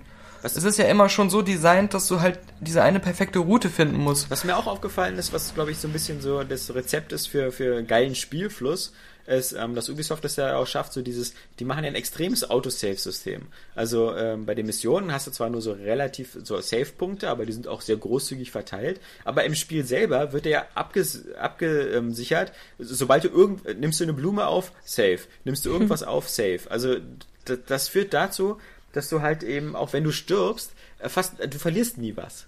Also da, da werden Ja, natürlich ja. so die Dark Souls Leute die Nase rümpfen und sagen, es ist wieder so, so ein Spiel für Behinderte, die dann überhaupt nicht weiterkommen. Aber ich finde das geil, weil es gibt zum Beispiel so diese Missionen, wo du ja ähm, so bestimmte Leute auf der Insel umbringen sollst und die musst du ja immer mit einem Messer töten, mit einem Takedown oder mit, einem- mit einer Messerattacke. Und nun ist es so, wenn jetzt manchmal zum Beispiel schief geht und du rennst hin, bringst den Typen mit einem Messer um, wirst aber nur eine Sekunde später dann von den umherstehenden Wachen erschossen, dann lädt das Spiel wieder neu. Aber da du den Typen umgebracht hast, ist die Mission schon als abgeschlossen gewertet. Und Klar. weil du den ja schon, bevor du gestorben bist, umgebracht hast. Ja. Und ähm, das, das, das, Das ist ja zum Beispiel bei Batman auch so, wenn du eine Trophy aufsammelst, dann ist die gespeichert. Ja. Wenn du danach stirbst, dann musst du die nicht nochmal neu sammeln. genau. Und das finde ich, das ist Auch so, wenn das mitten in einem Endgegnerkampf Ja. ist, ja? das finde ich Als super. beim- ja, das, genau. Das ist ein das Spielkomfort, echt den cool. will ich nicht missen. Ähm, den den, den finde ich auch nicht schlimm. Also viel schlimmer würde ich es finden, wenn ich dann wieder so, weißt du, versuchen muss, da jemand umzubringen und ich, ich ramm dem mit dem Messer an den Kopf und toll, der ist tot, dann werde ich erschossen, fünf Minuten später, dann heißt es wieder so, alles wieder von vorne beginnen, ja? Nee, das äh, muss nicht sein. Das, das ich finde es vor allem nervig, Handlungen, die einfach sind, die man auch immer wieder schafft, ja. immer wieder wiederholen zu müssen. Ja, wie, wie zum Beispiel irgendwas aufzusammeln. Wenn ich jetzt in einem Kampf einen Sammelgegenstand finde, Ja. will ich nicht jedes Mal, wenn ich sterbe, wieder dahin gehen, Um um den den, zu zu suchen, sammeln. genau. Weil das ist jetzt nicht das, was die Herausforderung an der ganzen Sache ist. Es ist einfach nur nervig dann. Nee, und so hat sich jetzt, so ergibt sich auch so ein super abwechslungsreicher Spielfluss momentan bei Far Cry. Das liegt auch an den Schauplätzen und das Ja, finde ich auch so stimmt. geil. Also Ja. Es gibt immer wieder so Momente, wo ich dann auf einmal so an, irgendwo an, am Strand, da ist dann dieses Schiffswrack Ja. und dann muss ich da irgendwie auch Leute umbringen oder so, keine Ahnung. Da war auf jeden Fall irgendeine Mission Und das war dann halt wieder einfach ein, eine Location, die anders war als diese Camps. Ja. Und deswegen macht es auch Spaß, diese ganzen Artefakte zu finden und sowas, weil du wirst immer belohnt mit geilen Ausblicken und mit geilen Höhlen, wo Ja. irgendwelche geilen Wasserfälle sind. Und die siehst du nur, wenn du dieses Artefakt findest, weil das in so einer Höhle ist, wo du halt erstmal hinkommen musst. Aber dann sieht's auch, kriegst du was geboten fürs Auge. Ja, und vor allem, du, du hast so diesen nahtlosen Übergang so von verschiedenen Spielelementen. Du gehst so über die Insel, suchst vielleicht ein bisschen gerade jetzt deine Beutekisten, dann hast du dann noch so eine Kurierfahrt, dann machst du mit dem Wasserski, äh, fährst du noch mal kurzes Rennen oder so. Du kannst so, so viele Sachen machen, was irgendwie so für sich genommen einfach mal so Spaß macht und irre abwechslungsreich ist, so wie beim GTA Spaß 5. macht. Ja. Das ist auch der Punkt, weil als ich Far Cry 3 gespielt habe, hatte ich Far Cry 2 noch so gut in Ah. Erinnerung. Und dann habe ich danach Far Cry 2 eingelegt und abgesehen davon, dass die Grafik so klobig kantig ist, also das war in meiner Erinnerung eines der bestaussehendsten Spiele der letzten Generation. Und als ich es dann nochmal eingelegt habe, fand ich es halt ultra hässlich. Das Zweier. Ja, das ja. Und ähm, das spielte sich auch unglaublich scheiße. Also ich habe ich hab da den, nach, nach, nachdem ich irgendwie den Kampf, in dem ich da mein Autosave irgendwie noch hatte, dreimal versucht habe, habe ich halt auch ausgemacht. Weil ich hatte auch das Gefühl, dass das Dreier, das spielt sich so rund und das Zweier, das war so hakelig, dass ich halt nicht sterbe, weil ich schlecht bin, sondern weil es einfach so hakelig ist und weil sich so, so komisch ähm, alles steuert. Ja, und ich finde, man, da sieht man auch wieder, wie wichtig halt auch so das Setting ist.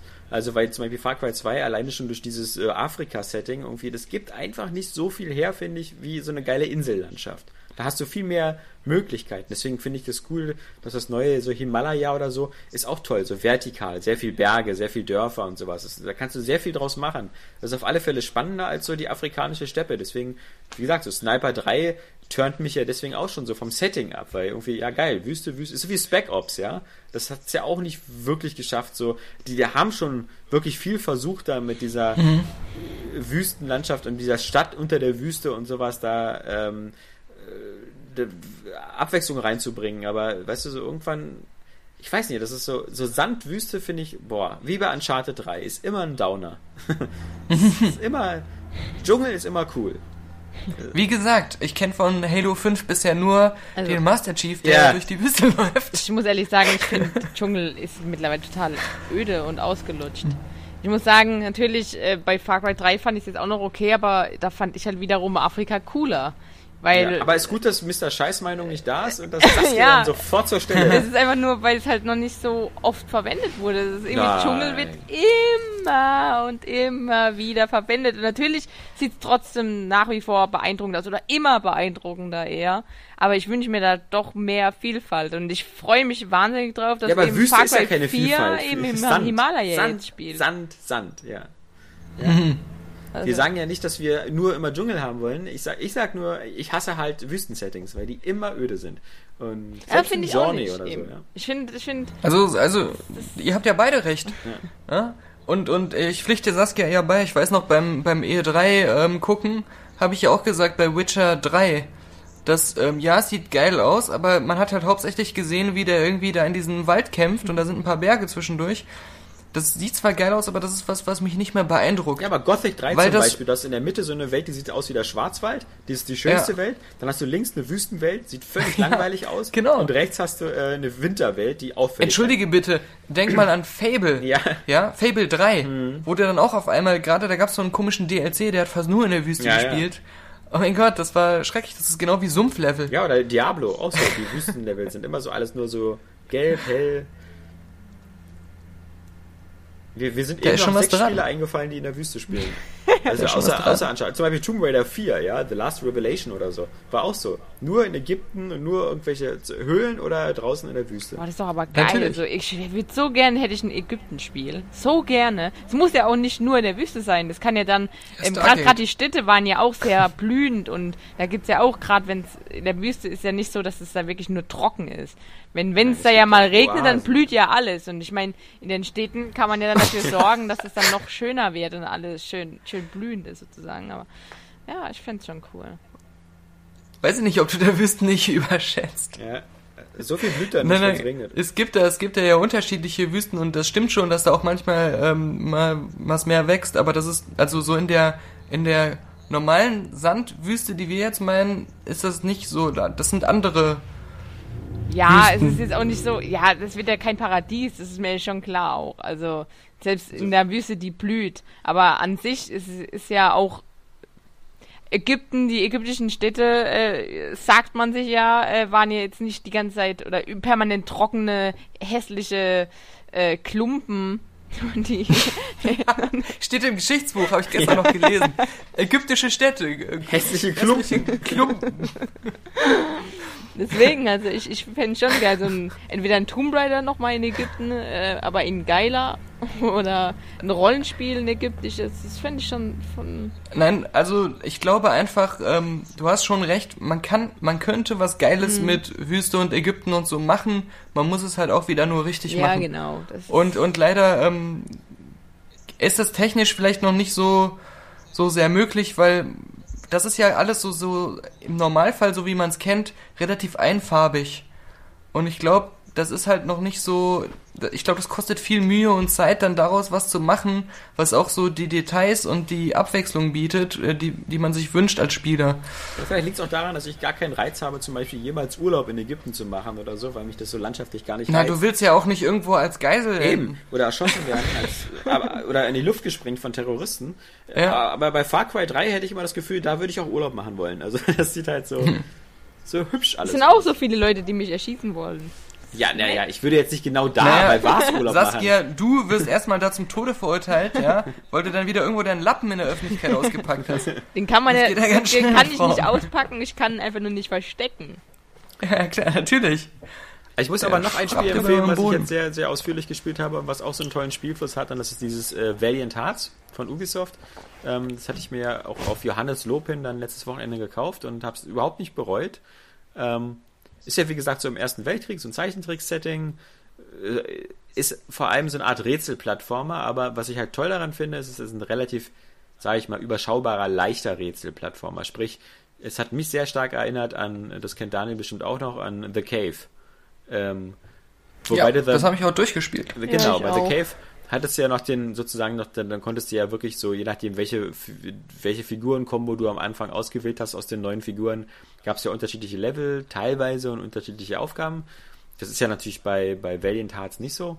Aber das ist halt im Gegensatz zu so Hardcore-Adventuren oder so, wo du teilweise ein riesen Inventar hast und tausend Schauplätze und dann extrem viel rumknobeln kannst, hast du halt relativ einfache logische Physikrätsel und das erstreckt sich halt bei dem Spiel halt immer nur so auf, okay, der Typ will jetzt hier in der Dusche Wasser haben, also musst du nach außen so die Wasserleitung so ein bisschen umstellen. Das klingt eher nach einem Zweite Weltkriegsspiel. Ja, ja, stimmt, aber das ist da. Wo äh, bleibt das Wasser hier in der Dusche? Genau. Äh, Aber selbst im Ersten Weltkrieg anscheinend gab es schon Duschen und oder halt irgendwelche Maschinen halt so einstellen oder Granaten so werfen, dass sie halt was bestimmtes treffen. Das sind immer sehr relativ einfache Rätsel und das finde ich halt gut, weil das ist, ich bin da bis jetzt noch nie stecken geblieben, ähm, was, was bedeutet, dass ich bin ja jemand, der bei Adventures zum Beispiel äh, oft manchmal einfach so stecken bleibt, weil mir jetzt partout nicht die Lösung einfällt, weil ich auch zu viele Möglichkeiten habe, die auszuprobieren und das, was ja früher so eine Tugend war bei Adventure-Spielen, so im Inventar alles miteinander ausprobieren, um zu gucken, was funktioniert.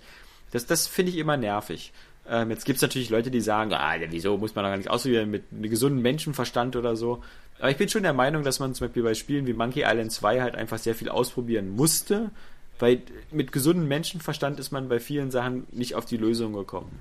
Und deswegen sage ich mal das, ich fänd's viel besser, äh, wenn Adventure mir mehrere Möglichkeiten gibt, Ja. ein Rätsel zu lösen. Und nicht immer nur diesen einen Weg, wo es dann zehn andere Sachen gibt, die auch logisch wären, die Genau. aber nicht klappen, weil der Programmierer da nicht dran gedacht hat oder keinen Bock hatte. Ja, bei Valiant Heart hast du halt so ein, so ein so, du hast immer, du kannst immer nur einen Gegenstand in der Hand halten und so. Und dadurch, dass das alles so reduziert ist, so die Möglichkeiten, sind dir die Lösungen der Rätsel meistens immer relativ schnell klar und du kommst dann halt auch schnell weiter. ist ja auch nicht so, dass der Erste Weltkrieg so reich an Gegenständen war. Ja, so reich an bizarren Gegenständen. Der Frontverlauf sowieso nicht, aber Ja. Das Spiel ist halt super charmant, hat auch einen sehr, sehr geilen Soundtrack. Also gerade am Anfang hast du sehr viel Klavier-Piano-Musik. Da hätte ich ähm, schwören können, dass das von diesem Jan Tiersen ist, der zum Beispiel auch den Soundtrack gemacht hat für die fabelhafte Welt der Amelie oder Goodbye Lenin. Ähm, Habe ich dann extra in die Credits geguckt, stand aber kein Jan Tiersen drin, klang aber halt, wie gesagt, wirklich genau so. Ähm, sehr atmosphärisch die Musik. Und du hast im Spiel dann halt auch ab und zu Momente, wo dann so ein bisschen noch so diese, ist ja diese Ubi-Art-Engine, die auch Rayman Legends befeuert. Dann hast du so diese kurzen Momente, wo Rayman Legends auch ein bisschen durchscheint, weil es gibt so eine Action-Sequenzen, wo du zum Beispiel mit dem Auto fließt. Und das wird aber beschossen von Granaten und du hast so die Sicht von vorne. Und dann musst du diesen Granaten ausweichen. Und teilweise explodieren die aber so im Takt der Musik.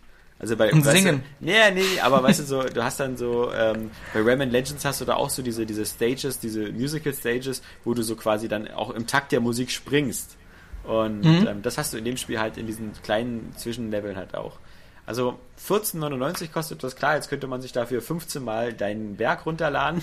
Oder man könnte einfach warten, bis es als äh, PlayStation Plus und Games for Ja. Gold äh, Ja. kostenlos, weil das wird ja auch irgendwann mal Genau, das, das, das wirkt leider genau halt so ein bisschen genau wie Transistor oder so. Das würde ich auch sagen, sind so ganz heiße Kandidaten für PlayStation Plus und, und Games for Windows, äh, Quatsch, Games for Games Windows. with Gold. Games with Gold. Äh, klar, wer da ein bisschen Zeit hat und so, aber wer vielleicht jetzt noch was sucht für relativ schmales Geld, äh, finde ich es auch relativ ähm, umfangreich. Also ich bin da bestimmt jetzt im dritten Akt, bin bei fünf Stunden oder so. Ich glaube, das hat bestimmt vier Akte oder so.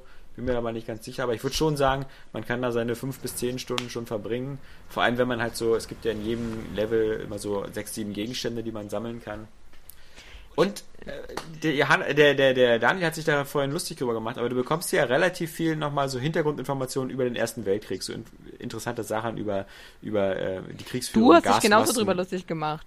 Ich habe mich auch drüber lustig Ja. gemacht, genau. Schieb nicht alles auf Daniel.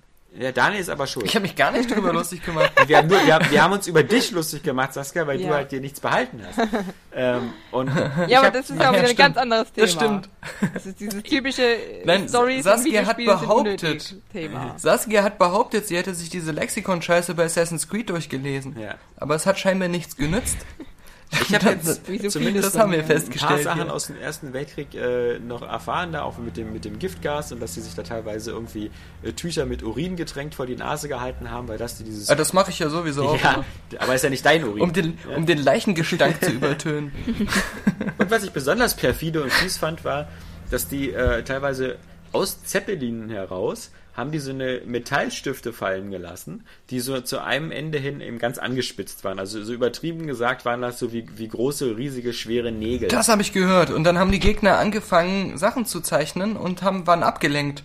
und wurden dann erschossen. Nee, nee. Diese Dinge haben sie einfach aus dem, aus dem Zeppelin fallen gelassen. Und durch die Erdanziehung und durch den Luftwiderstand fallen die halt auch ganz genau gerade mit der Spitze nach unten auf den Boden. Und wenn du gerade unglücklich warst, derjenige, der da drunter war, dann haben diese Pfeile durch diese Geschwindigkeit, die die aus der Höhe aufnehmen und durch die äh, Beschleunigung, waren die stark genug, um Helme und so zu durchschlagen. Bis irgendjemand auf die Idee gekommen ist, ey Leute, können wir nicht auch einfach Bomben Ja, runterschmeißen? ja, klar, aber war natürlich Ist das günstiger. nicht viel sinnvoller? War natürlich günstiger. Und das fand ich halt auch so eine perfide Sache. So einfach, zum ja. Glück waren ja Zeppeline auch so eine Sache, die dann relativ schnell, ähm, dadurch, dass ja ihr ihr Inhalt brennbar war, abgeschossen worden sind. Das wäre ja auch geil, wenn, wenn, wenn von der Leyen äh, auf die Idee kommen würde, so Drohnen loszuschicken, die so Bleist angespitzte Bleistifte runterschmeißen. Aber ich glaube, das war irgendein Call of Duty oder irgend so ein, so ein, so ein das Spiel, was ja auch dann diese, diese, weißt du, diese Kanonen aus dem All hatte, die so äh, wie so eine Railgun Metallprojektile aus dem All einfach auf die Erde geschossen Mhm. Ja, dann ist ja wieder die Rückkehr zu ähm, Sparta und 300 und äh, mit Pfeil und Bogen. Ja, ja. Aber Ja. das ist halt, wenn du, wenn du aus hoch genug, äh, aus der Stratosphäre oder so, dann kriegt halt das Ding so eine Beschleunigung, wenn es auf die Erde Ja. kommt, dass du dann halt wirklich da. Äh, Warte noch zehn Jahre und dann laufen alle wieder mit so Titanschild-Schildkrötenformationen äh, wie aus dem Asterix-Comic rum. das hat dir ja gegen den Zaubertrank auch nicht geholfen. In der Tat. Ja. Ja. Nee, also. Das finde ich dann auch wieder, also ich finde so kriegsführende Mitarbeiter ähm, sind echt einfach so menschenfeindlich. ähm, warum kann man jetzt nicht einfach auch sagen, hey, wir haben diese geile Drohnentechnologie, wir können halt einfach Drohnen irgendwo hinschicken, ohne unsere eigenen Soldaten zu gefährden und die rumschießen lassen. Ja. Und warum kann man dann nicht einfach einfach sagen, hey, lass uns einfach sehr starke Betäubungsmittel benutzen und die dann immer mit anderen Drohnen in Seilfallen abtransportieren? Warum denkt nicht mal einer sich sowas aus, ja? Ja. Vermutlich, weil sie dir nicht folgen können, so. Also zumindest ging es mir gerade so. Aber dieser, dieser Drohnenplan mit Betäubungsmitteln und Seilfallen, äh, Ja, es klopft, siehst du? Es ist, Ja. nicht, es ist doch dein Nachbar, der jetzt die Salzsäure Das ist nicht bei haben mir. möchte. Das ist nicht bei mir. Achso, dann klopft zwar Saskia. Ja, Ja. mein Nachbar Ich glaub, will mein wieder die mein- mein- haben. Oder das Salz, mein um die Augen unerfahrener auszutrocknen. Nachbar, ich glaube, der hat sich gerade schon selbst irgendwie aus Versehen zersägt, weil so eine Kettensäge ist auch schon ganz schön widerspenstig manchmal, wenn man da Knochen sägt. Ja, und auf der PS Vita spiele ich noch gerade dieses Child of Light, was, ähm, das hatte ich Saskia auch schon mal erzählt, das, was, äh, was perfekt für die Vita geeignet ist, weil ähm, man halt den Touchscreen auch benutzen kann, um diesen kleinen Glühwürmchen da zu benutzen und so auch besser Sachen einsammeln kann. Nee, aber was ich, genau, was ich eigentlich zu Ubisoft sagen wollte, ich finde, also Ubisoft, Wir haben jetzt schon öfter Vita erwähnt als Sony selbst auf seiner ja, das stimmt. Ja, E3-Pressekonferenz. die lassen das Ding einfach so an der ausgetrockneten Hand sterben. Ähm, aber was ich zu Ubisoft sagen wollte, meiner Meinung nach, das darf man wirklich nicht vergessen. Ubisoft ist, finde ich, einfach ein verdammt sympathischer Spieleladen, weil er zumindest versucht, bei den Spielen, also Assassin's Creed oder auch so Valiant Hearts, ähm, noch was zu vermitteln. Auch wenn das wie bei Saskia und so gar nicht hängen bleibt.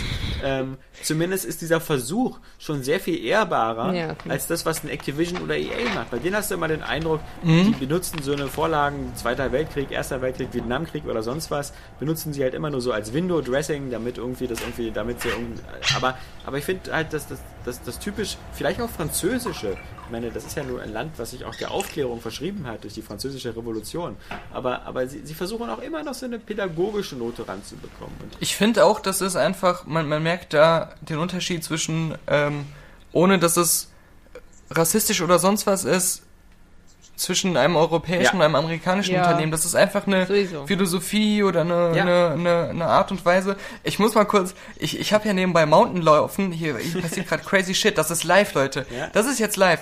Auf einmal zoomt die Kamera raus, das ist noch nie passiert, und ein komischer, riesiger, gelber, nein, weißer Ball mit einem, mit einem äh, türkisen Kern kommt auf einen Berg zugeflogen und scheint ihn irgendwie zu absorbieren. Das ist wirklich krass. Ja. Ich mache mal einen Screenshot, den schicke ich euch dann nachher. ja. ja. Und ähm, also das ist, oh mein Gott, Wie ist nochmal die Screenshot-Taste beim iPad? einfach ähm, die Home-Taste und die äh, An-Ausschalt-Taste so. gleichzeitig drücken. Aber nicht zu und hier lange, steht da, oder? Sonst ist I Reset. want to say goodbye to this murky darkness. You have been killed by the eye of blindness. Tja, und jetzt ist mein Bildschirm weiß und alles ist, ich glaube, ich, glaub, ich habe verloren. Ich glaube, das In einem Spiel ohne Steuerung habe ich verloren. Ja. Jetzt steht hier Retry. Ja, he's a fucking fraud. Dieser Idiot hat mir einen Dollar geklaut für dieses Spiel, wo ich 50 Stunden diesen scheiß Berg angucke, der sich einfach nur dreht. Ich kann nichts machen. Und dann ist der tot. Meine fucking emotionale Verbindung, die ich zu diesem Berg aufgebaut habe, ja? Ja, der Berg Die ist ist jetzt tot. einfach mir so entrissen worden. Was ist das für ein Scheiß? Wenn ich dieses Erlebnis haben will, dann kaufe ich mir eine fucking Katze, lass sie draußen rumlaufen, bis sie von einem Auto überfahren wird, ja? Aber da gebe ich doch keinen Dollar für aus, für ein fucking Videospiel. Dieses Arschloch, ich hasse diesen Typ. Schade, dass die Beziehung zu diesem Typen, die vorhin noch so nett klang, mit dem Londoner Flughafen, dass die jetzt plötzlich so, so Das ist Risse jetzt bekommen scheiße.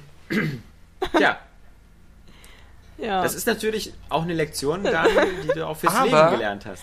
Wenn ich einen neuen Berg erschaffe, vielleicht wird er Einen leben. besseren Berg. Ein Berg, der gegen diese weiße Kugel ankämpfen kann. Vielleicht kannst du deinen Berg trainieren. Nein, aber bei, bei zu Ubisoft, ähm, äh, das, das finde ich auch, also man merkt ja auch, wie viele Leute an diesen Projekten immer arbeiten. Ähm, das merkt man den Sachen in der Hinsicht an, dass sie solche Details auch in einem gewissen Umfang ausarbeiten. Ja, und seien wir mal Und- ehrlich, so eine Spiele wie Valiant Hearts oder Child of Light, ähm, die werden niemals bei EA oder Activision erschienen. Das, das, das, Ja. und, und alleine da, dafür, dass sie halt ähm, so eine Spiele auch, auch irgendwie, man hat den Eindruck, auch so fördern und auch diese Kultur für so eine Spiele eben auch noch schaffen. Ähm, Finde ich halt so super, weil das zeigt eben auch so ein bisschen so in, in Anführungsstrichen, es muss halt nicht immer so der, der Indie sein, der, der sowas macht, sondern es können auch Konzerne durchaus so, ein, so, ein, so, ein, so ein gewisses Kulturbewusstsein haben. Und da sehe ich momentan eigentlich, äh, eigentlich Ubi völlig auf einsamen, verlorenen Posten. Also nicht verloren, weil zum Glück bei denen ja auch äh, finanziell halt äh, der Arsch durch gerettet wird, weil sie auch so super straff effizient sind. Ich meine, darf man ja auch nicht vergessen, ja. Die bringen dieses Jahr dann eben Assassin's Creed, Far Cry 4 und wenn's wenn sie Glück haben, auch noch The Crew raus. Ja. Also die haben ja auch richtig was Und Far Cry für die alte Jahr. Generation. Ja, gut, genau. Glückwunsch. Nee, Assassin's Ja, Creed die haben ja quasi auch für Generation. jede Spieleserie irgendwie dann drei Studios, die voll ausgestattet sind, äh, mit riesen Manpower. Ja, aber sie verzetteln Aber- sich nicht so. EA schafft das ja auch nicht so richtig, ja. Also Ja. die, die verzetteln. Und, und vor allem bei, bei Ubisoft ist es ja auch so, die trotz allem, was man auch daran kritisieren kann, was ich auch daran zu kritisieren habe, ähm, schaffen sie es halt, dass wenn du so ein Assassin's Creed spielst, ist es trotzdem nie so, dass du wütend auf die Serie wirst. Nee. Ja? Und du bist trotzdem immer noch gespannt auf das nächste.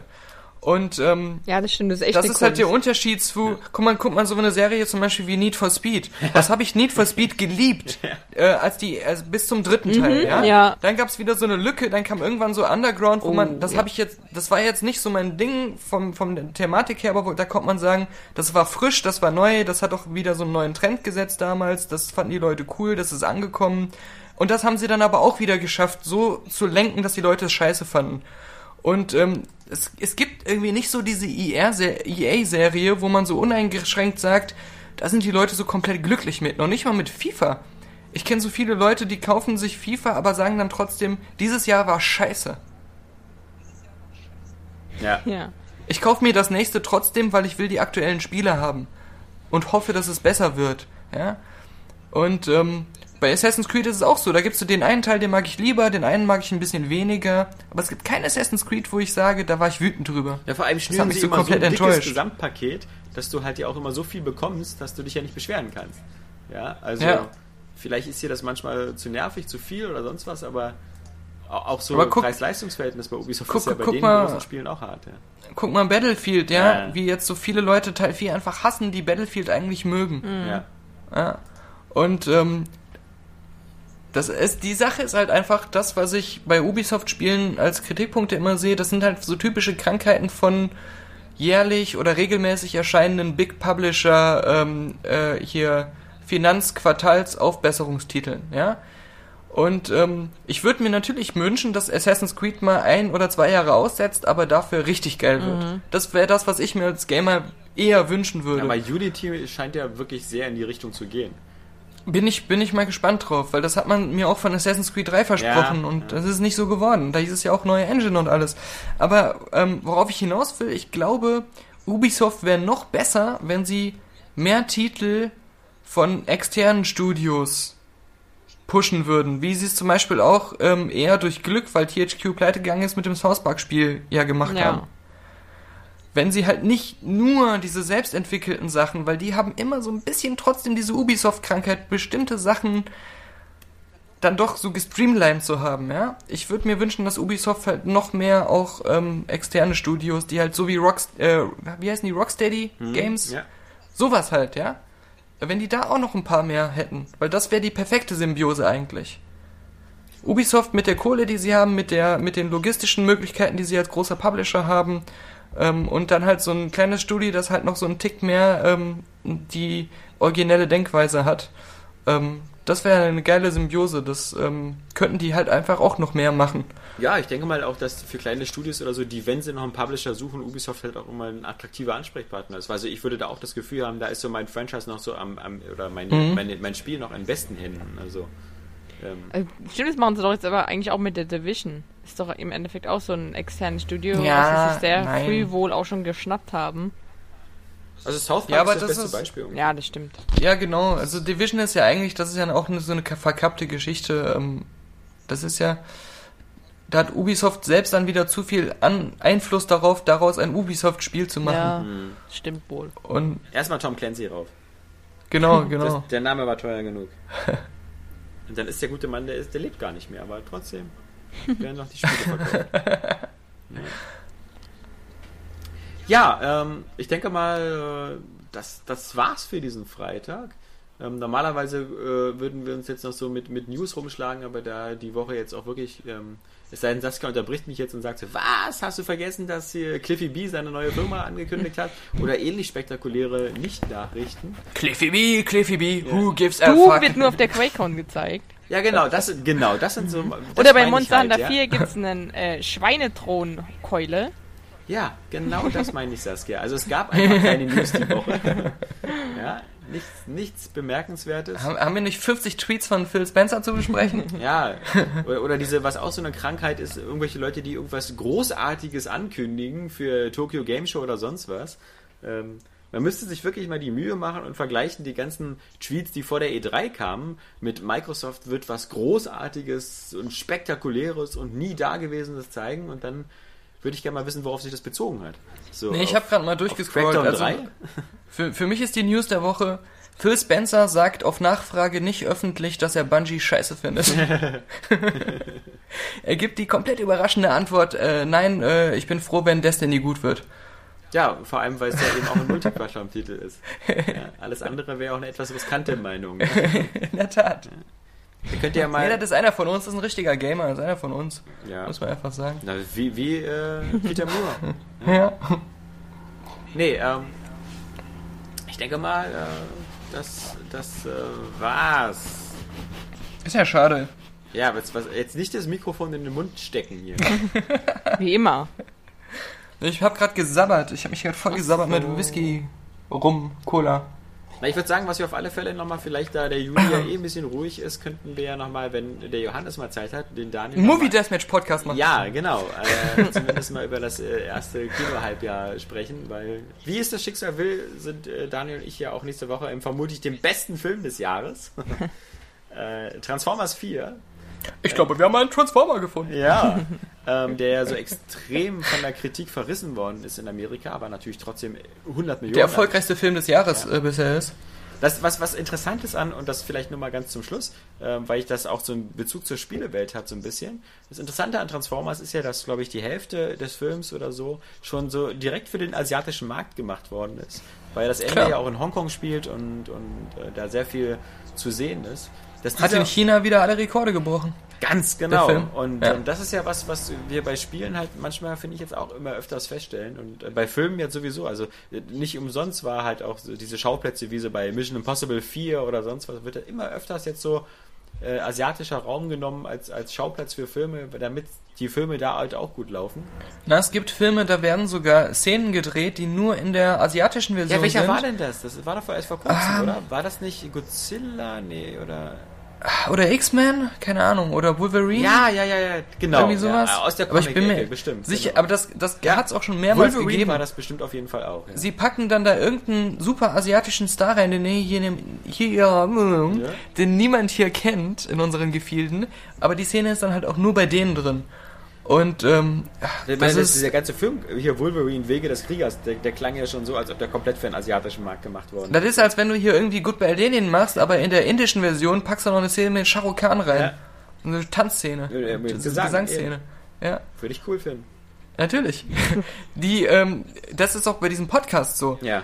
Also ähm, in, in Indien ist auch Shah Rukh Khan in fünf Minuten drin. Ja. Das bin aber auch nur ich, der ihn imitiert. Das wissen die aber da nicht. Nee. Psst, ja, nicht, nicht nach Indien durchgehen. Äh, in, in Korea ist hier Kim Jong-un. Äh, das bin aber auch ich. Ja. Das Erstaunliche ist ja, dass, dass in Amerika der Area Games Podcast zum Beispiel von Jeff Gerstmann gesprochen wird. Ja, natürlich. Äh, und da halt Giant Bombcast heißt. Aber Ja, ansonsten ja. halt alles, alles sehr ähnlich ist, ja. Göttlich. Natürlich. Ähm, aber in diesem Sinne. Nee, ähm, wir sind gespannt. Ähm, was ist dein Tipp für heute Abend? Das ist, die meisten hören den Podcast ja nach dem Spiel, deswegen können sie jetzt dann umso mehr über dich lachen. Nein, nein, ähm, ich, ich, ich mag das nicht tippen, weil das ist das Geile, was ich. Ich liebe diese WM, Ja. weil sie so unberechenbar und spannend ist. Und ähm, sonst war es immer so, entweder Deutschland ist in, in einer guten Form und spielerisch super, man denkt sich, heute können sie es packen. Und man hat so ein gutes Gefühl. Ja. Oder sie spielen gegen eine Nation, die eigentlich besser ist, wie zum Beispiel jetzt gegen die letzten Jahre gegen Spanien, und denkt sich so, das wäre eine Sensation, wenn sie es schaffen, aber wenn nicht, ist auch nicht schlimm. Aber jetzt gibt es gar, gar keine Vorgefühle, sondern man, man geht so ins Spiel rein und man erlebt einfach, während das Spiel passiert, versucht man so die Tendenz zu erkennen. Aber du kannst es vorher nicht sagen. Und das finde ich halt auch gegen Algerien. Das Problem ist immer, dass so viele Leute dann über Fußball reden, sich beschweren, die entweder A selber nicht mal ein bisschen Fußball gespielt haben und B auch gar nicht so oft Fußball gucken, sondern halt als nur die WM oder so. Wenn du da in so ein Spiel kommst und die Algerier, die sind einfach so un unerwartet richtig heiß und, und, und setzen dich unter Druck und machen vielleicht auch taktisch ein paar Sachen, die ein bisschen unorthodox sind, dann bist du schnell irritiert und das geht auch ganz schnell so von Spieler zu Spieler, dass dann halt viele Spieler nervös werden mit deiner eigenen Mannschaft. Nun ist Frankreich Und- aber ja nicht so unbedingt eine Überraschungsmannschaft jetzt. Also die spielen ja, glaube ich, sehr ähnlich. Ja, ja, Deutschen. genau, genau. Aber das ist halt das, das Unberechenbare eigentlich auch durch die klimatischen Bedingungen, dass wirklich die, das, das stellt halt so einen, so einen gewissen Unberechenbarkeitsfaktor ähm, her. Du kannst halt auch als Mannschaft nicht so sehr vorab planen, wie du sonst Ja. machst. Ja? Und ähm, weil es spielt auch bei dieser WM kein Team so, wie sie normalerweise spielen. Jeder hat sich ja irgendwie ein bisschen auf die Begebenheiten eingestellt. Und ähm, außer Spanien, die sind halt sagen und klanglos ausgeschieden. Nein, aber ich, ich habe halt viel lieber ein Spiel, was halt unerwartet eine Zitterpartie wird, die in beide Richtungen ausgehen könnte, als immer dieses so, ja, Deutschland muss überlegen gewinnen. Ja? Ja, ja, na, das ist ja jetzt im, also in der Phase Viertel, Halb und Finale sowieso nicht mehr drin, dass er überlegen gewonnen wird. Also Ja, das, eben. das werden immer harte Kämpfe und ich, ich, ich habe den Eindruck, dadurch, dass die Franzosen aus so einem ähnlichen, sehr, sehr strategisch-taktischen Fußball spielen wie die Deutschen, wird das vielleicht wieder so mit erst in der Verlängerung entschieden oder so. Klar, das ja. so eine Null, das ist für damals wie im Ersten Weltkrieg, weißt du, wie bei, wie bei Verdun, ja, so eine Stellungsschlacht. Ja, immer ein Millimeter nach links, ein Millimeter nach rechts. Ja, ja. Unter großen Verlusten. Aber solange keiner beißt, ist ja alles in Ordnung. Ich möchte auf alle Fälle am Ende nochmal den, den, den Daniel Puck danken dafür, dass er hier wieder beim Podcast dabei war, weil das ist ja Dass es sich noch nicht der- totgesoffen hat. Ja, es ist ein Wunsch, der ja immer wieder geäußert wird und ähm, deswegen hat es mich gefreut, dass wir auch so kurzfristig, wo der Johannes abgesprungen ist, eben dich hierfür be bewegen Also konnten. ich war so komplett überrascht davon, dass ich überhaupt noch mitreden konnte. Ja. Weil ich wirklich so, also ich nur noch alte Spiele spiele und das gar nicht alles mehr so sehr mitverfolge. Aber du merkst, das ist ja das Geheimnis des Area Gamescast, dass im Grunde jeder mitreden kann. Also, ja, ich habe vor allem das Gefühl auch in dieser ganzen, ich lese ja wirklich, wenn ich mal vergleiche, ich habe ja früher jede News auf der Welt gelesen, als ich noch selbst News geschrieben ja. habe. Jetzt lese ich kaum noch News. Aber ich habe trotzdem das Gefühl, du bist ausreichend das- informiert. ja, nein, es reicht aber auch, alles überall mitreden zu können, alles zu verstehen, Ja. einfach mal so kurz rüber zu gucken, weil diese Muster immer so gleich sind und weil halt eigentlich auch so der wahre informative Gehalt so gering ist. Ja, Ja, klar. Und ähm, also ganz allgemein überall, das ist jetzt keine Area Games Nee, nee, das Kritik und das ist auch generell keine Kritik, sondern einfach nur, das ist so. Ja. Das ist ja auch vor allem keine Kritik an der Spielebranche, sondern das, Ja, das das trifft auch auf fast die überall Filmbranche so. und, und Ja. auf die ganze Unterhaltungsindustrie zu. nicht nur auf die, auch auf die richtige Nachrichtenbranche Ja. teilweise, ja. Und ähm, das ist eigentlich ähm, wirklich äh, faszinierend, weil als man noch selber News geschrieben hat, hat man das alles viel als eine viel höhere Kunst gesehen, als es sie eigentlich ist. Und ähm, ja, deswegen hatte ich eigentlich heute nur Angst, dass ich ähm, inhaltlich keine Ahnung habe und deswegen mit äh, sinnlosen Klamauk den Podcast torpediere, bis niemand mehr Lust hat mitzumachen. Das hattest du ja auch nach einer halben Stunde fast geschafft, aber ähm, dann, doch noch die. Kurve, dann doch noch die Kurve bekommen. Nee, also in diesem Sinne, ähm, Dank an Daniel, Dank aber auch an Saskia Ach. und äh, Dank an euch da draußen, die zugehört haben und die jetzt ein sonniges Wochenende vor sich haben mit hoffentlich viel Grillen und Wasser und Spaß äh, im, in der frischen Luft und ähnlichem. Ich werde eh die ganze Zeit nur Far Cry spielen. Erzählt mir also, wie das Wetter war. Ich werde Mountain nochmal neu anfangen. Ja. Genau, äh, versuch diesmal deinen Berg ähm, abzusichern gegen weiße Energiekugeln. Tja, wenn das Spiel Steuerung Ich hätte, weiß, ja, ja, hat's ja nicht. dann Aber ich werde es mir, ich hatte das wäre ich ganz doch King of the vergessen, Hill. dass es auch auf dem iPad erschienen ist. Ich werde es mir wohl auch mal holen. Kann man machen, ja. Aber sei nicht enttäuscht, denn das Spiel ist das, was du daraus machst. Ich weiß. Mal sehen, was ich daraus mache. Das werden wir nächste Woche hören. In diesem Sinne, wir hören uns nächste Woche wieder zum 241. Podcast und verabschieden Jo. tun sich der Daniel Pog, die Saskia Tudium und der Alexander Vogt. Tschüss. Tschüss.